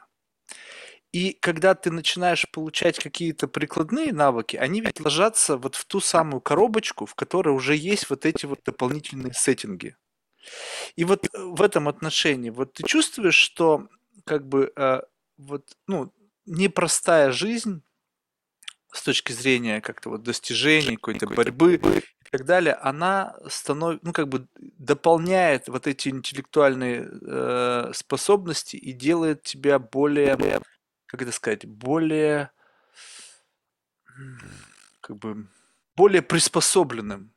То есть у тебя возможность как бы имплементации твоего интеллектуального потенциала возрастает по мере того, насколько у тебя был вот как бы такой непростой жизненный путь? Либо это никак не связано, на твой взгляд? Ну, я думаю, что интеллектуальное развитие и приспособливаемость много умнее меня, у них там другой же Естественно, что разносторонний опыт, он э, дает э, больше навыков э, таких коммуникации, какой-то там адаптивности, какого-то общего развития эрудиции. То есть я не скажу, что это прямо там э, работа интеллектуала. Точно нет. Работа интеллектуала – это сидеть за столом и там, потреблять э, огромное там, количество информации. Другое, ну, как бы это мой путь, я им э, счастлив там, и доволен. Поэтому у, у людей, которые занимаются наукой, философией, у них, соответственно, для того, чтобы тоже обогатить свой там внутренний, внутренний мир. Слушай, а вот когда ты смотришь ретроспективно на, на твою жизнь, знаешь, э, я просто э, задам вопрос этот, исходя из того, что у меня было общение с рядом людей, которые, глядя на свою жизнь, всегда говорят, что им кажется, что это вообще не их жизнь, что они живут не своей жизнью. Вот, ну, странное такое, да, мнение, но как бы, ну, как есть, так есть. Вот ты, когда смотришь на свою жизнь, ты понимаешь, что вот это твоя жизнь в полном мере? Либо вот ей бывает ощущение, что ты как-то думаешь, блин, как-то тут не кажется, что я тут должен был быть. Ну, мне моя жизнь офигенно нравится. Я э, даже какие-то негативные моменты, которые проходил, не скажу сейчас, что они были зря, напрасно, я хотел бы их там э, убрать. Ну, то есть надо долго подумать мне для того, чтобы я э, придумал, вспомнил, чтобы точно не надо было, было бы, чтобы произошло. Э, все-таки, да, все, все, все, что было, и, и хорошее, и плохое. Ну, я себя ощущаю счастливым э, человеком, мне классные дети, классная жена, прекрасно. Вот, поэтому как бы не дальше, насколько это будет э, возможно. Что-то прерывается. А, э, повторить мне фразу? Ну, ты сказал, что классная жизнь, классная жена, классные дети, в принципе, все, все, все в елочку, все, все хорошо. Это, это я услышал. Слушай, ну, ты счастливый человек. Понимаешь? Вот это же как бы не каждый может вот так сказать. Тут вопрос, конечно, то есть у меня нет оснований тебе не верить, да, то есть, ну, вот, если ты в это действительно думаешь так, и это, вот я, при всем при том, что, допустим, взять меня, да, у меня уровень нагрузки меньше, то есть представь себе, что ты, ты должен говорить, у меня классная семья, классная жена, у меня ни того, ни другого нет, да, ни жены, ни детей. Соответственно, у меня в этом отношении как бы, э, ну, нету нагрузки, соответственно, как бы э, раз нету, я могу привести к тому же знаменателю, что все хорошо, да. Но вот так вот сказать, что вот прямо вот я ничего бы в своей жизни не хотел изменить, если была бы возможность вернуться там на развилку, там, не знаю, куда-то. Я бы много моментов бы в своей жизни поменял. Ну, то есть вот как-то я не могу сказать, что каждый из тех жизненных поворотов, каких-то там серпантинов, которые я прошел, были нужны. То есть, знаешь, это как бывает. То есть, с одной стороны, люди говорят так, что все сложности, все, что не убивает нас, делает нас сильнее. Ну окей, но когда ты то, что тебя не убило, сделало тебя сильнее и просто закольцевал дорожку, и ты просто, знаешь, как ты в биатлоне на штрафной круг ушел, и вот когда ты mm-hmm. живешь, и у тебя таких штрафных кругов, как бы до хрена в жизни, которые, знаешь, просто вот пожирали тупо твое время. Один, второй, третий. Думаю, блин, сейчас бы вот эти все штрафные круги выкинуть, я бы, блин, лет на, как минимум на 5, на 7 был бы моложе, при том же самом вот состоянии. То есть вот, вот это, потому что время, блин, которое потратил я, чтобы сюда прийти, оно ведь ничем не компенсируется. А ошибки, которые просто пожирали мое время, их было предостаточно. Поэтому вот если у тебя так, что ты как бы думаешь, что все как бы классно, и ты, тебе нужно покопаться в памяти, чтобы найти момент, который бы ты хотел изменить, но это, знаешь, это сто процентов счастливый человек, удивительно. Видишь, мы просто не знаем там та негативная развилка, которая была. Ага, ее не было. Она была бы, как бы история не терпит слагательного наклонения. А что было бы, если бы ее не было? И, может быть, еще был бы еще больше пиздец какой-нибудь. Э, а так э, вот эта вот э, маленькая проблемка, относительно маленькая, она, может быть, от чего-то там уберегла другого. Ну, так говорю, что смотрю, взять вот этот вот мой кейс там в 2019 э, году правоохранители решили, что я там э, нарушаю налоговое законодательство и приперлись ко мне там с ОМОНом, со всеми делами, там, со штрафами. Вот. До этого мы с семьей э, Новый год праздновали в Китае, и так э, утром на шезлонгах лежим, думаю, ну давайте вот напишем мне, такому, через 10 лет, что бы я хотел бы там через 10 лет, там, там, я там что-то написал, там, компании, там, такие, там, X10, туда-сюда, там, что жена, там, ну, самый толковый там младший сын написал, хотел бы быть Бэтменом через 10 лет, тогда будет все хорошо. Ну, Супер. Написали, написали. Приезжаем домой, тут э, через неделю маски шоу, этот, следователь этот, смотрит этот наш там план, нашел бумажку, улыбается. Вот, вот, ну, как бы прошла такая развилка, да, там за это время я э, понимаю, что как бы просто э, довольно сильно изменились приоритеты. Я понимаю, что сейчас вот э, то, что я хотел там три года назад, там эти вот иксы, вот, ну, сейчас мне это не надо, просто, возможно, моя так психика довольно адаптивная к ситуации, то есть тогда хотелось там иксов и роста, то есть сейчас, сейчас э, мне хочется там получать э, новый опыт. Вернуть, чтобы этого не было и дальше там идти там на те же иксы, как я, где ковид, революция, война, точно что там за иксами стремится. Вот если так э, разложить, то, то что, где сейчас я, это, это почти что рай. Mm. Удивительно. Знаешь, это, кстати, вот такая, ну вот, э, любопытно, вот это, это само какое-то обоснование, обоснование ну, то есть, знаешь, как бы у меня были несколько людей, которые, ну, сейчас не, не, не знаю наверняка, насколько это будет соответствовать твоим кейсам, ну, допустим, вот безотносительно, сейчас просто попытайся такую базовую мысль ловить. Вот, допустим, там был Максим Ноготков, да, там тоже был он там в списке Forbes, потом что-то пошло не так, и потом он там где-то там в Калифорнии там какой-нибудь там херней занимается. И как бы он описывает все, вот как бы плюс-минус точно так же. Знаешь, вот у меня там это было, но сейчас я нашел радость в чем-то другом я понимаю, что как бы во всем при желании можно найти радость. Ну, то есть, как бы найти какое-то вот состояние такого, знаешь, эмоционального комфорта. Как-то раз изменить взгляд на мир, перестроиться, на системе ценностей там поменять весы, это передвинуть сюда, оп, окей, все, я живу дальше. Но это как, как выглядит, вот как действительно процесс просто органический, и ты как бы по-другому просто увидел. То есть ты жил зашоренный такой, вот ты жил вот в каком-то таком, перед тобой кино постоянно проигрывалось, и тебе даже не, не было времени вот за экран заглянуть, а вообще что там происходит другое. Либо просто настолько вот серьезно потрясение, и чтобы просто, блядь, вот не сойти с ума, наш организм, вот наша вот с какой-то системы, там, вот дальше как бы э, вос, внутреннего восстановления, знаешь, такой self-repairing system, она просто берет и тебе вот вгружает новый набор каких-то штук, которые просто дают тебе возможность дальше жить. Ну, то есть вот самовосстановление, процесс запустился, и я подумала, как тебе вот в данной ситуации, чтобы ты просто чувствовал себя комфортно, что тебе нужно вот в mindset е поменять, чтобы ты мог продолжать дальше жить. Вот где здесь вот э, слушай, ну, граница? я, да, слушай, я э, никогда не, не работал с пси- с психологами, хотя когда э, суд э, прошел, и мне там дали там э, два года, я поеду в деревню, все круто. Вот, ну, а там один психолог там из моего окружения сказал, ну, значит, у тебя просто высокая, высокая адаптивность, как какой-то у них есть пр- профессиональный термин. Довольно просто реагируют на изменения. Ну, что-то поменялось, ну, окей, значит, поменялось, буду сейчас жить вот э, так.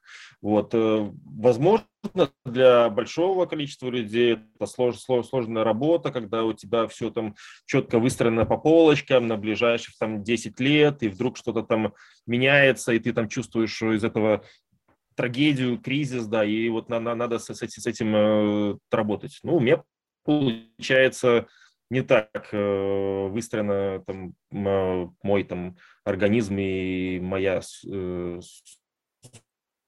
сущность там.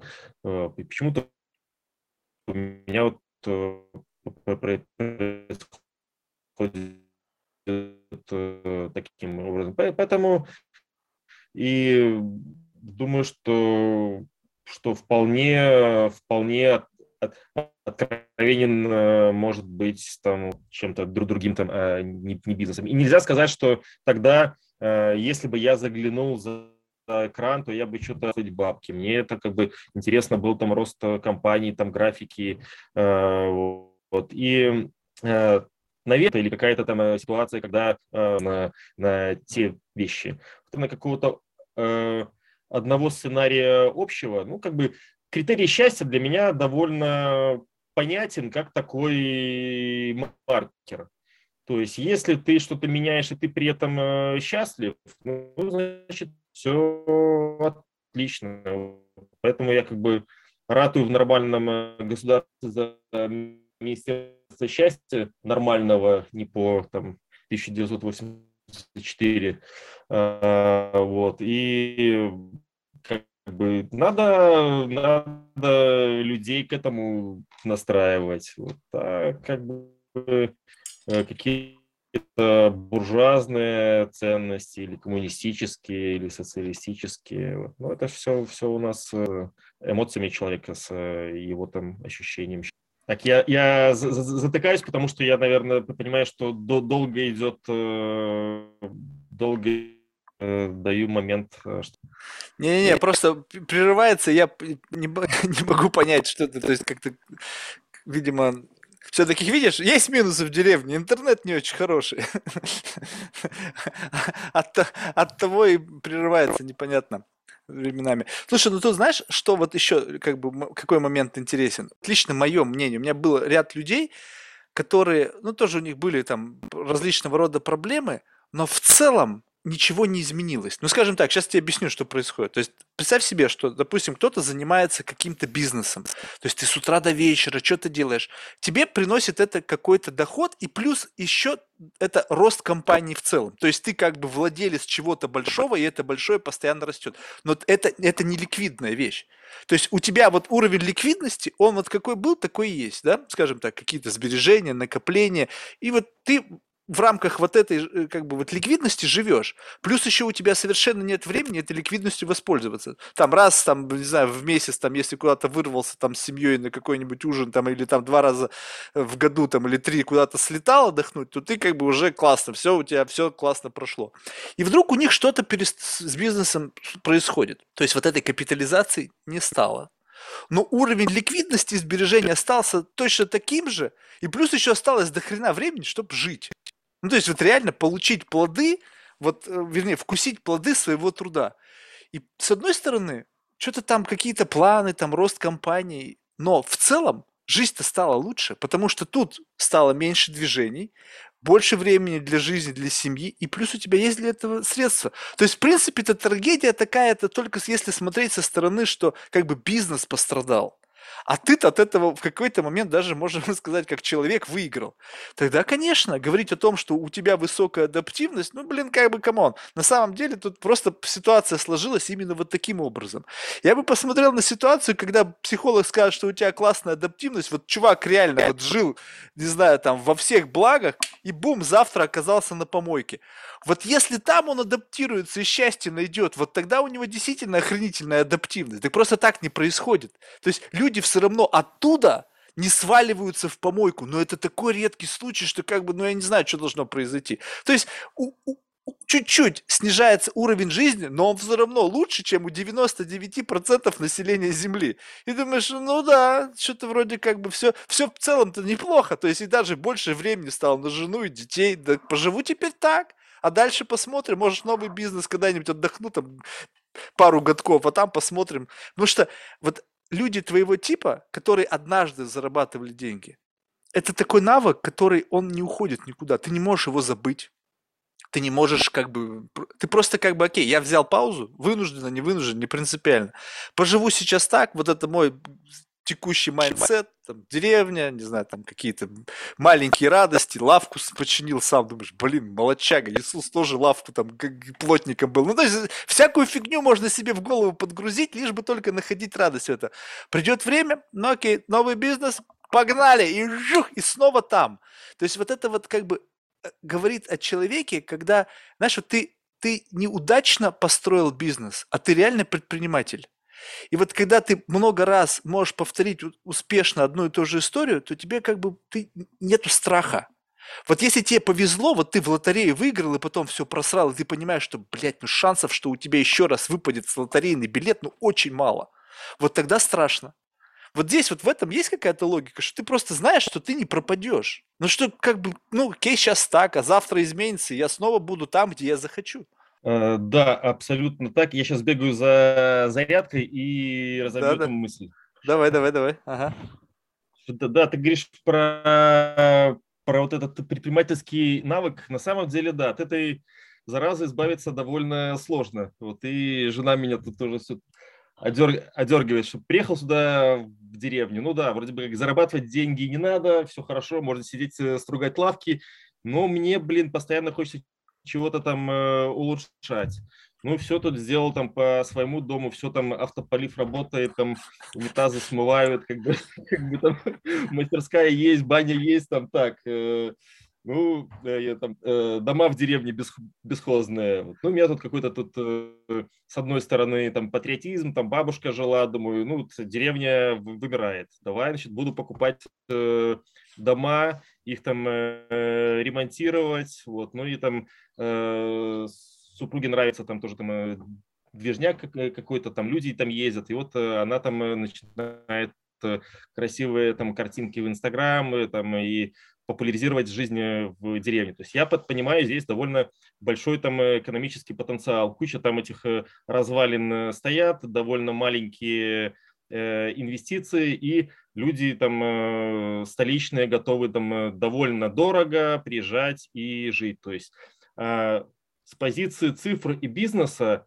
я понимаю, что вот этот бизнес, он намного более высокодоходный, чем какие-то стандартные вещи, чем там можно заниматься в городе. Здесь, конечно, все это там на маленьких цифрах, потому что там начнешь масштабировать, там нету людей, кругом один там долбоебы, которые там не могут что-то там э, э качественно сервис э, обеспечивать. Ну, в любом случае в этом отношении как-то двигаюсь, смотрю, там, там, ага, там надо там лес, надо там доски для я там пошел, познакомился с этими лесничими, вот, и понимаю, что вот э, можно там э, не, не покупать доски, а там э, взять целую делянку. Там, просеку, делянку, нанять людей, которые там сделают, и в итоге у тебя получается там доски там не по там, 300 долларов, а по 50. Вот. И вот на, на этом можно, можно там одному человеку вполне комфортно в деревне жить, обеспечивать было бы там семью свою, там, смотрю на какую-то там ферму, думаю, вот отличный цех, лесопилка, так, здесь это поставим. Уже такой... Потихоньку начинаешь подминать под себя деревья и там мелким царьком становиться. Так, а потом я так, потом я говорю, нет, все, стоп, стоп, стоп, э, я же приехал сюда, чтобы наслаждаться жизнью. Так, нет, вот это, это, значит, не надо ферму отставить, вот, значит, там э, один, там, э, там два дома, что было мне чем-то ковыряться. Поэтому, да, там относительно предпринимательского э, такого менталитета здесь ты прав. То есть я не чувствую, что даже если я все, все потеряю, там не останется ничего, там никакой заначки, то в мире столько возможностей, чтобы чего-то там э, делать, столько там, ну, много знакомых, которые там э, всегда с ними что-то где-то можно зам, замутить. Вот в моем понимании мир абсолютно огромен, прекрасным, прекрасен, и в нем дохренище всяких возможностей. Вот. Ну, а как бы просто сидеть на, на Маврике, как показал опыт, мне не, не, не интересно. Как бы, ну, пару там недель так Слушай, а вот, вот э, можно ли тогда сказать, что вот составная часть предпринимательского таланта это как раз-таки видеть возможности? Вот, вот я как бы восхищаюсь людьми, причем, как бы, вот эти возможности, они же разного плана. То есть, вот ты сейчас описываешь, возможно, окей, надо купить там, э, значит, доски, вот рядом есть там лес, огромная лесотерритория, можно договориться там в совхозе местном там за три бутылки за делянку. Ну, в общем, как бы логика, вот как бы видишь возможность, но а, как бы и а, а остальная предпринимательская часть – это реализовать эту возможность. И вот когда два эти компонента работают, вот щелк, они сработают, то ты, в принципе, вот как бы везде можешь всегда пробить свою дорогу. Но вот я удивляюсь себе, вот я на такой степени бестолковый, близорукий идиот, вот я смотрю на что-то, вот для меня какая-то херня. Ну вот что-то там какая-то происходит штука. И я абсолютно не вижу в этом возможности. Ну, то есть вот абсолютно ноль. Другой человек приходит, смотрит, да ты чё? Там кран вворачиваем, и побежала зеленая валюта, блин, только что. Я говорю, как так? Вот как? Я ничего там не видел, ни хрена. Я ходил вокруг этой херни тысячу один раз. Ты пришел, посмотрел, и опа, у тебя тут появился бизнес. Вот это что? Вот это вот что за какая-то вот такая странная черта видеть возможности там, где не видит никто другой? Блин, ну, слушай, это может быть э, какая-то такая, э, с другой стороны, и суетность. Возможно, это является ограничителем, чтобы сделать что-то стабильное, большое, одно, над которое ты там э, заточен, и вот точишь, точишь только вот э, это.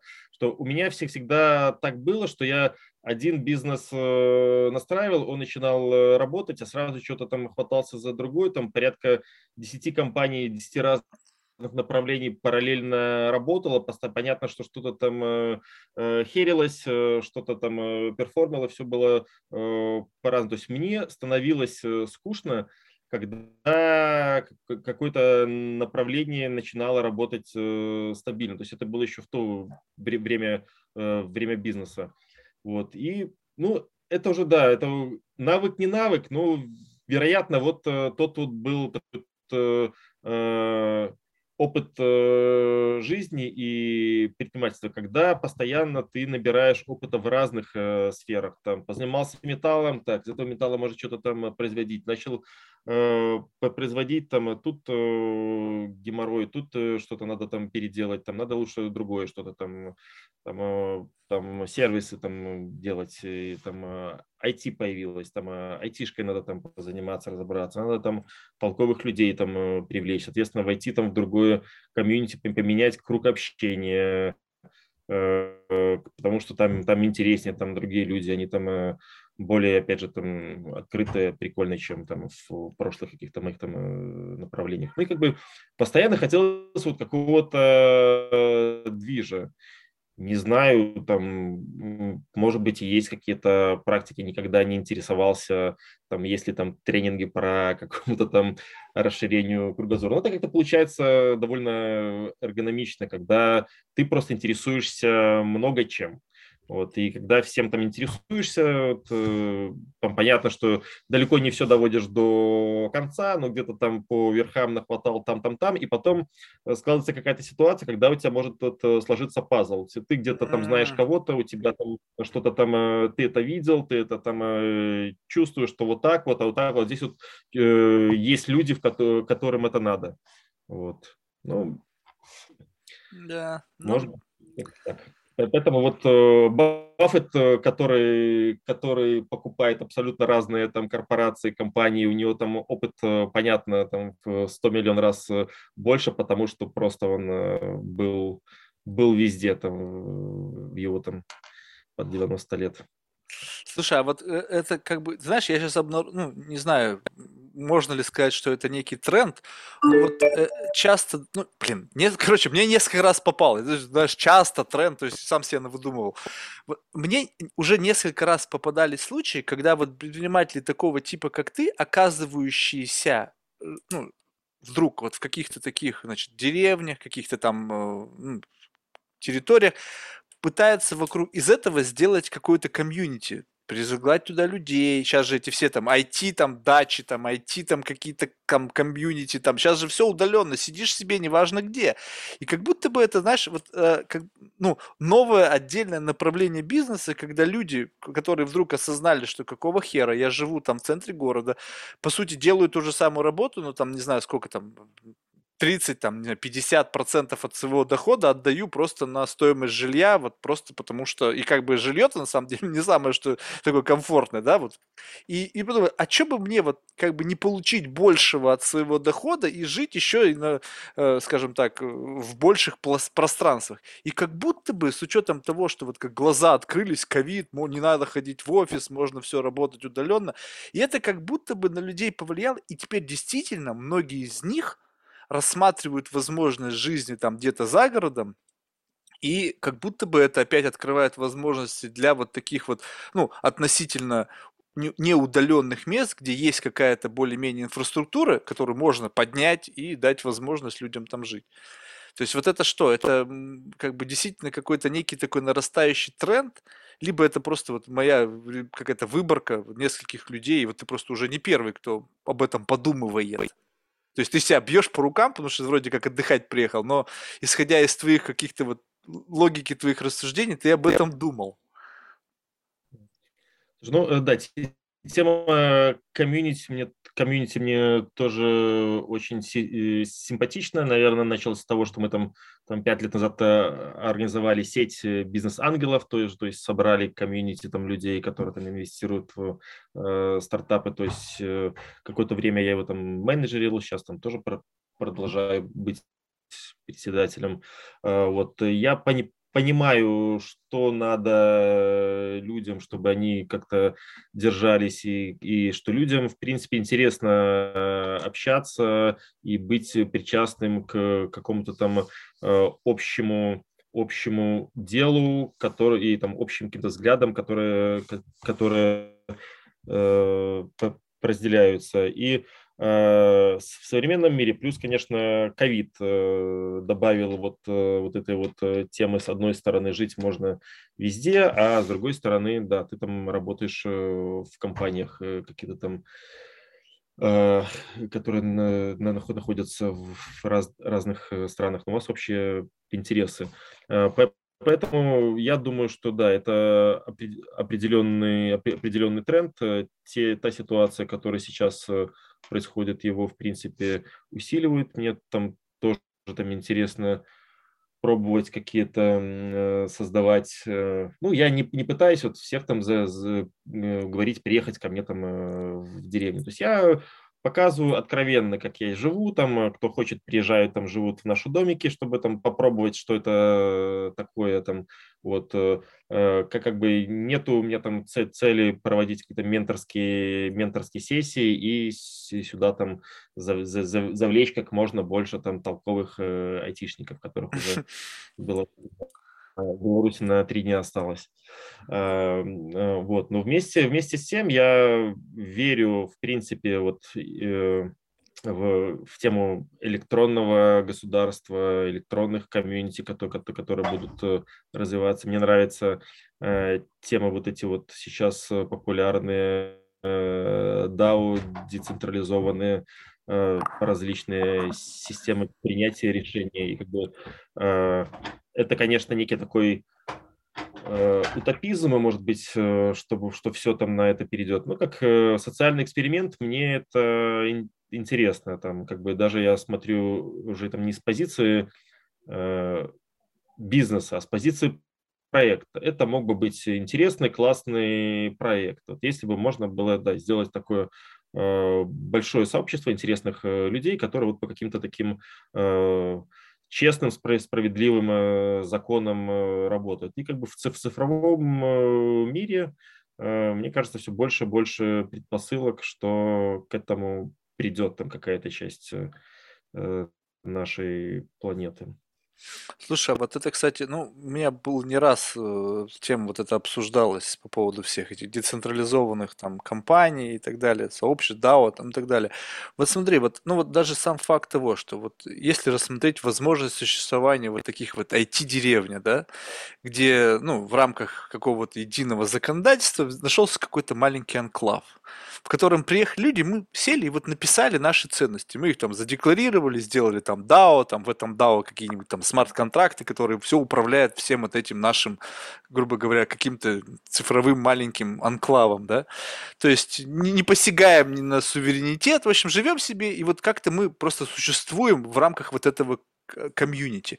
Но ты понимаешь, что любопытно? То есть я понимаю, что IT-сообщество и вообще, в принципе, люди, молодые предприниматели, они все-таки, конечно, ну, говорят часто о всяких вот возвышенных вещах, там, начиная там, там, о зеленой энергии, там, о значимости там, децентрализации, как бы гнета государства, там, о бумажных трубочках. Ну, вот это вся вот эта вот либеральная блевотина.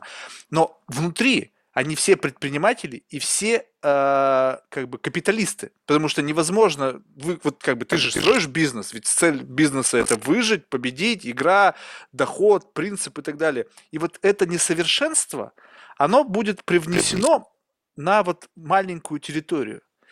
Ты думаешь, там вот не выстроится опять та же самая система иерархии, опять какие-то там коалиции, кто сильнее, у кого больше голосов, вот это даже в том же самом DAO, DAO. голоса привилегированные, там обычные голоса и так далее.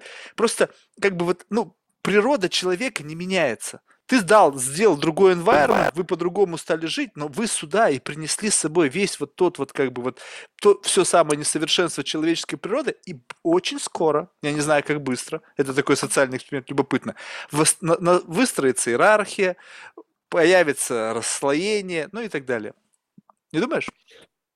Слушай, мне кажется, что предпринимательство тоже довольно сильно эволюционирует. То есть э, те принципы, концепты, которые были там 100 э, лет, 50 и сейчас э, в современном мире, они довольно, довольно сильно меняются. То есть сейчас я вижу по своим знакомым, насколько усиливается там роль социального предпринимательства. То есть просто так работать и зарабатывать бабло ради бабла, то есть этим уже там тяжело и сотрудников стимулировать. Вот уже там говорят, что надо какая-то красивая, великая цель. Все равно все понимаем, что это вот для того, чтобы там в конце там заработать там на сколько на несколько там соток э, больше, вот, но все равно всем комфортнее работать, когда что-то есть э, красивое, большое, какая-то светлая, э, светлая идея. То есть на, на на, на Берне там в нашем лагере были там ребята миллиардеры, там тоже там Дима Волков, который там копал вместе с нами, там еще-то там помогал строить и волонтерил. У нас был кемп, мы, э, кемп назывался «Айсберг», э, мы приперли фуру мороженого, сделали ларек и продавали там э, мороженое. Вот. Были ребята, которые, которые там, вернее, не продавали, а раздавали мороженое, да, извини, мы за бизнесом уже запутался. А, вот, э, для чего они это делали? Там никто там из, из них, там из нас там не пытался из этого что-то э, заработать. Люди донатили для того, что и, и деньги, и свое время для того, чтобы сделать что-то прикольное. То есть я вижу таких э, много там экспериментов, то есть в там, в Беларуси до революции было там social weekend, там такое там мероприятие, где куча было социальных проектов, куча меценатов, э, которые, э, соответственно, там донатили добровольно там на на котиков, там, на детей, какие-то там айтишные социальные проекты. Было много ребят, которые там вовлекались и, соответственно, свое время там на это тратили. Там э, мировая вот эта вот инициатива Giving Pleasure, когда там, э, сколько там, больше 200 миллиардеров по всему миру э, собрались и как бы да, сделали общественный договор, что большую часть они своего со состояния там тратят на благотворительность.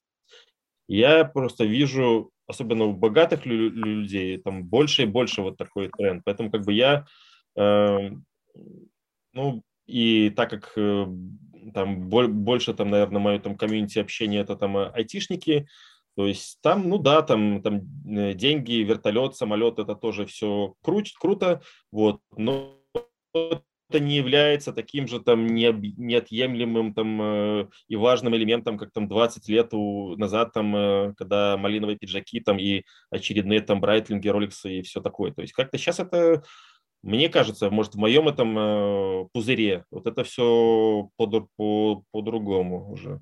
И поэтому если когда-то общество, это не сейчас, оно там эволюционирует до создания каких-то таких Э, честных цифровых э, комьюнити, то я верю, что оно тоже не, не переродится опять там в жесткий капитализм и в мерении баблом у кого-то чего-то. Подожди, я сейчас не сказал про бабло. Я сейчас про бабло не сказал. Вопрос в том, что несовершенство, а, оно не, а, а, несовершенство не выражается в том, что у тебя больше бабла. Окей, представь себе, что бум сменилась парадигма. Теперь у нас не деньги являются мерилом, а сколько ты вложил в комьюнити. Ну, скажем так, вот чем больше ты, условно, не знаю, труда, часов, не знаю, то тем ты в этом комьюнити, тебя оно пушит вверх. Так вот, как раз-таки, неважно что. То есть человек, он подсаживается на любую херню. Деньги, период раннего накопления капитала все считали, что это вот единственное мерило. Окей, сейчас это экономика внимания. Сейчас все хотят, все охотятся за феймом. То есть неважно, кто ты, что ты, главное, сколько у тебя э, eyeballs, на которые тебя смотрят, или ушей, которые ты там можешь рупор свой раскинуть. И вот тут как бы новая такая тема. Говорят, вот социальное предпринимательство. А что там выхватывают-то люди? Ведь в конечном итоге ты делаешь что-то и получаешь от этого какой-то... Ну, то есть есть система ценностного обмена. Окей, ты раздавал бесплатно мороженое на Burning Man, обратно что ты получал? То есть сейчас говорит, ну ничего, я просто делал это. Блин, come on, ты все равно что-то выхватил. А? Эмоции. Эмоцию. Ты, спасибо да, тебе смотрел, сказали. Там, приходило, да, много людей, они были довольны. Ну, естественно, я согласен, какое-то мерило должно быть. То есть кемпы там мерились тем, что как можно ты, э, как можно больше людей ты вот. привлек и нравилось. Э, Потом все сказали, Согласен. вот этот кем был самый крутой, потому что они сделали самую приколюху, и ты уже автоматически самый крутой. То есть все те, кто не самые крутые, они на ступеньку ниже. Вот оно. Вот оно, один хрен. Неважно, что ты делаешь. Человек всегда пытается быть лучше других. И как только ты становишься лучше, а если ты лучше намного, так как богатый есть супер богатый, есть супер бедный, вот это начнется разделение. То есть ты самый классный, блин, святой всех святых. А те не дотягивают до да, святого, да. ты мало добра делаешь в комьюнити. Слушай, я, да, я пока не, не готов э, говорить о том, что все люди должны быть э, равны, унифицированы, вот, и э, все, э, все равно пока, да, там есть некий там элемент тщеславия, там, чем он будет э, э, меряться уважением там, или там какими-то лайками, только ну, все-таки э, э, все-таки есть разница, чем ты занимаешься. И если то, чем э, ты занимаешься, тебе это там комфортно там, соответствует твоим там, э, ценностям, и тебе в этом мире комфортно, вот, ну, значит, ты там продвигаешь вот, вот эту вот э, систему координат. И про, про вот это вот гипотетическое общество я не сказал и не уверен, что оно должно быть э, по системе один человек, один голос. Может быть, э, все-таки более честно людей сделать э, и их голос сделать как денежный, так трудовой, так и идеи там кто-то сделал какую-то там, ну то есть если так и гипотетически фантазировать, то на мой сегодняшний взгляд было бы справедливо именно такое неравенство по вкладу. То есть ты придумал какую-то гениальную идею, которая там сильно усилит это комьюнити, значит тебе вот там плюс там несколько там э, очков в эту твою там карму голоса и соответственно там э, да там э, твой там рейтинг голосования он выше это да это там, социальная несправедливость но пока я как бы не готов полностью отказаться от э, концепта социальной несправедливости, но мне хотелось бы уводить ее в более сложные такие там отношения, не просто там количество денег, э, это вот э, какое-то там основное мерило. Ну, мне кажется, уважение это вполне там хорошее мерило, которое там на сегодняшний день может быть ну, соответствует там моим каким-то там ориентирам. Слушай, ну здорово, вот знаешь, вот, туда получается как бы побольше бы таких людей, понимаешь? То есть вот как ты, которые верят, э, что в принципе наш, как бы, что вот э, верят, что возможно какое-то светлое будущее, где есть, э, значит, э, новые мерила ценностей, там, доброта, вот сколько у тебя доброты, если до доброту можно токенизировать, да, как бы, вот и вот тут самый такой вот список добрых Forbes, там, не знаю, там, 2067 год, и там вот человек самый добрый, у него больше токенов доброты. Наверное, в принципе, с точки зрения как бы рассмотрения, из чего ты извлекаешь вот это вот топливо для своего эго, да, то есть, в принципе, наверное, как бы из плохого или из хорошего. Если типа, нужно чем-то кормиться, да, вот нужно человеку вот это жрать какое-то топливо, и оно, вот, пусть это вот какое-то тщеславие, но из чего его черпать? Ты совершенно справедливо подметил. То есть, продавая оружие и стать самым богатым продавцом оружия и просто, блин, я не знаю, заполонить мир там э, орудиями для смерти, либо, я не знаю, там, самым не знаю, за счет чего можно извлечь токен доброты. Ну, в общем, а, противоположное этому, да, там, не знаю, помог там стольким людям не избежать смерти. В принципе, понятна логика.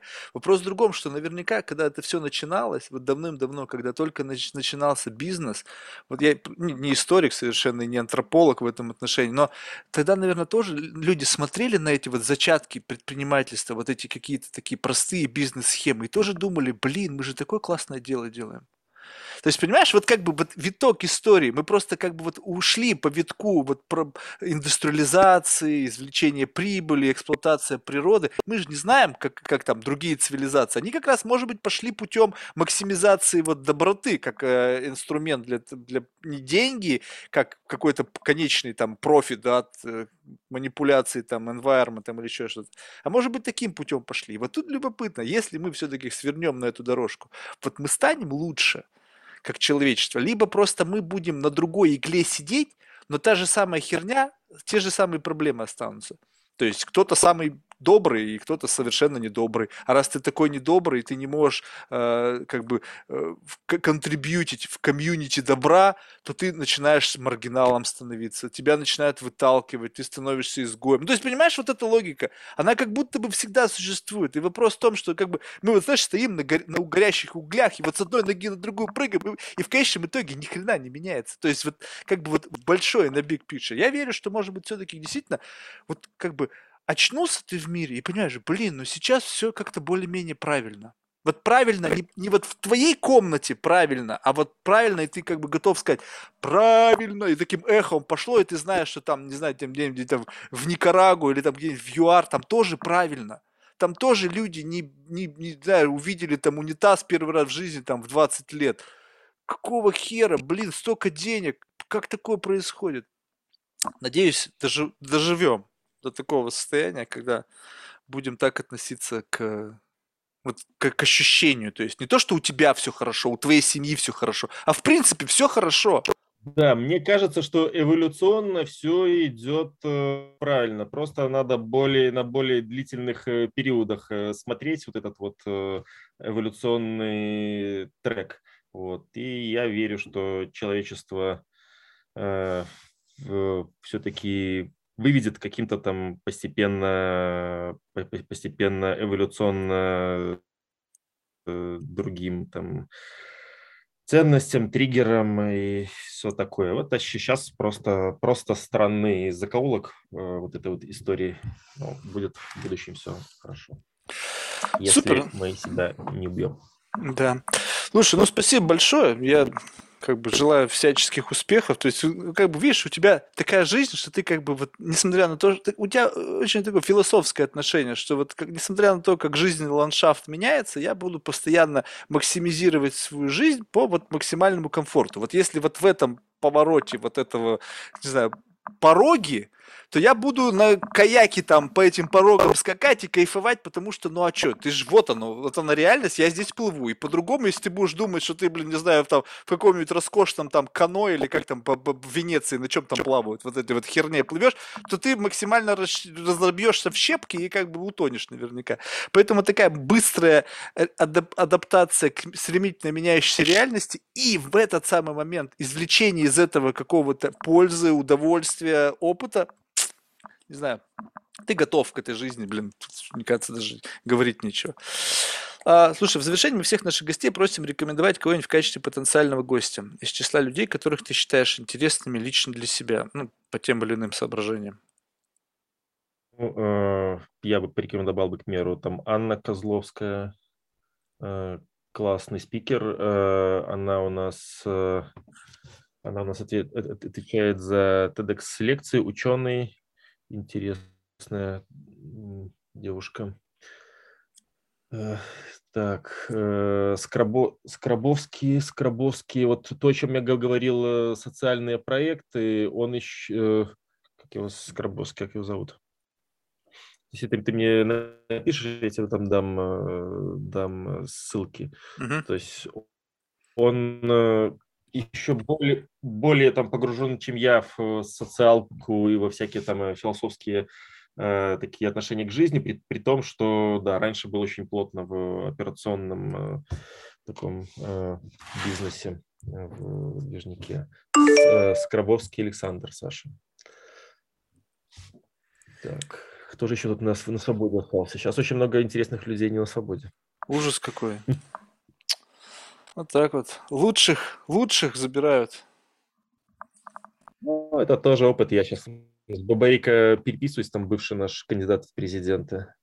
Вот. Ну, как бы он даже из тюрьмы пишет, что, ну да, прикольно. не, не теряет оптимизма. Но знаешь, тоже пишет из тюрьмы, тоже звучит очень так по-современному, по-айтишному. Сейчас все, что хочешь. Любой каприз за ваши деньги, даже из тюрьмы.